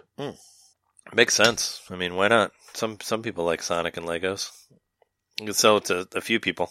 Also, uh, we could talk about anniversaries. There's actually a couple of them. Uh, I know you have Paper Mario's anniversary on here, but it's also Street Fighter 2's like 30th anniversary, which is pretty, Yeah. which is pretty ridiculous, and make yourself feel extra old. But Street Fighter 2 is like, yeah, the game that it was Street Fighter 2 and Super Mario Brothers were like the two games that I bought the most times for various systems. I think they're in the, in the ranking there. Some of those fighters would be in their sixties now. Yeah. and of course, Paper Mario. It's been 20 years since they've made, uh, well, I mean, probably less than that, but 20 years later, they're disappointing us on a whole new level with their, with their Paper Yeah. Mario games. It was released on February fifth, two thousand. Yeah. Wow. 2000. That's 21 years. Yeah, that's 21 years, actually. This is, this is wrong. Oh, maybe. Uh, no, no, no, no. Yeah, yeah, two thousand one. 2000. I wrote that down incorrectly. Yep. Oh, okay. Was it 2001? I guess so. I, I mean, I remember getting it and playing it, and It I know came it out was, in co- when I was in college, so yeah. It well, Yeah. I I was at that other apartment. I wasn't at LCC anymore because I remember playing it there. Or no, wait, no, I thought I, maybe I did buy it when I was at LCC. I don't, I don't remember, but it, I just remember coming out towards the end of the 64. Like 64 was almost done for. But Majora's Mask was in 2000, right? Mm-hmm. Yeah. Wow, I, I thought that That that was October two thousand, I believe. Yeah, I thought okay, well they're pretty close uh, because I thought Majora's Mask was like definitely at the Con- end at the end Conker of the was system. 2000 as well. Oh, I thought that was 2001. If I was guessing, but I, I don't know. But yeah, everything, uh, us and and games and all this, they're all old. Everything is old. Yes. is there anything else you want to? You, You're right. It was 2001. March 5th. Yeah. Okay. Well, it is 20. It is 20 years. It's just a typo in our notes. Oh well, no, that's when Conker's Bad Fur Day came out, March fifth. Oh, I, one. So that's tw- that's Yeah, twenty so years that's old. coming up. yeah, yeah. So that one is like pretty Nice. much end of. Maybe I should. I don't know. I could try to stream that game again. I, s- I still have it. That'd it. be awesome. Yeah. I'd watch it. I've been wanting to play it. Yeah, did you? were you- Conker's almost old enough to have his first drink. Yeah. Well, Jer- I remember you were always looking for it whenever we would go to conventions, Mm. and it was always too expensive. You should have Yep. got it that that time when we were at the Toys R Us, like years ago, when like over twenty years I ago. bought it. I bought it for pretty cheap when I did eventually get it. Yeah, because I I remember I was I found it with you for like nine dollars in the bargain bin at Toys R Us in the late nineties. No, it wouldn't have been in the late li- late nineties. Early it was 2000s. early two thousands because, but it went to the bargain bin pretty quickly because the sixty four was on its way out, and that was where I got it. So it was cool. I got it new for like ten dollars. But I had already I had already rented it and played it through played through it. But I'm wondering how. Yeah, I, sh- I should try it. See how see how good it holds up. On the I'll, maybe I'll that'll be one of my stream things that I'll do. Now that I have that I'm trying to do different setups and stuff for that. But aside from that, is there anything else you wanted to mention before we get out of here? That's it for me. All right, I, I'm good. Yeah, I'm, I think I'm good. All right, cool. Thanks everybody for listening, and thanks again, Voitech, for coming on and talking to us about all those games that you've been doing. I'm very excited to play all of them. Crossbow Bloodnight, check it out on the eShop. There's a link for it on there. It's cheap, but it's fun. It's it's good. It's good time. Uh, you know, quick, quick shooty arcade fun. Check that out. And uh, if you want to check out more of our stuff, you go to NintendoMain.com, NintendoMainPodcast.com, Twitch.tv slash Nintendo Main Podcast. I stream late night Tuesdays, Thursdays, and Saturdays. Also, if you want to help help us out, support the show, go to Patreon.com slash Nintendo Podcast. Uh, for a dollar a month, you can hear our bonus episodes. We just did a new episode on best hidden games within games, and I think it was a great episode. Check it out on there. Also, uh, Jeremy and I are on Twitter at jmaxstack and at Nintendo underscore domain. And we both have spin off shows. I have How Is It Now, which is a show where Jess and I talk about old award winning movies and how they are now. And we actually have a super cool guest coming up that I'm really, really, really excited about. So in the next couple weeks, we're going to have a really awesome episode. So stay tuned on that. And you have a second episode coming out soon, right, Jeremy? I do. I'm still working on it. Uh, You got to get it on the actual podcast app, man. I keep looking I for am, it. I and can't then I'm going to get it on an actual uh, schedule as well. I mean, I can send me your RSS feed. I can do it in about two seconds. You just you just got to copy and paste it and put it on iTunes. But yeah, let's check out all that extra stuff. And uh, we've been your hosts. I'm Trey Johnson, I'm Jerry Mikowski. John Knitter. and thanks everybody for listening. We'll see you next week. See you.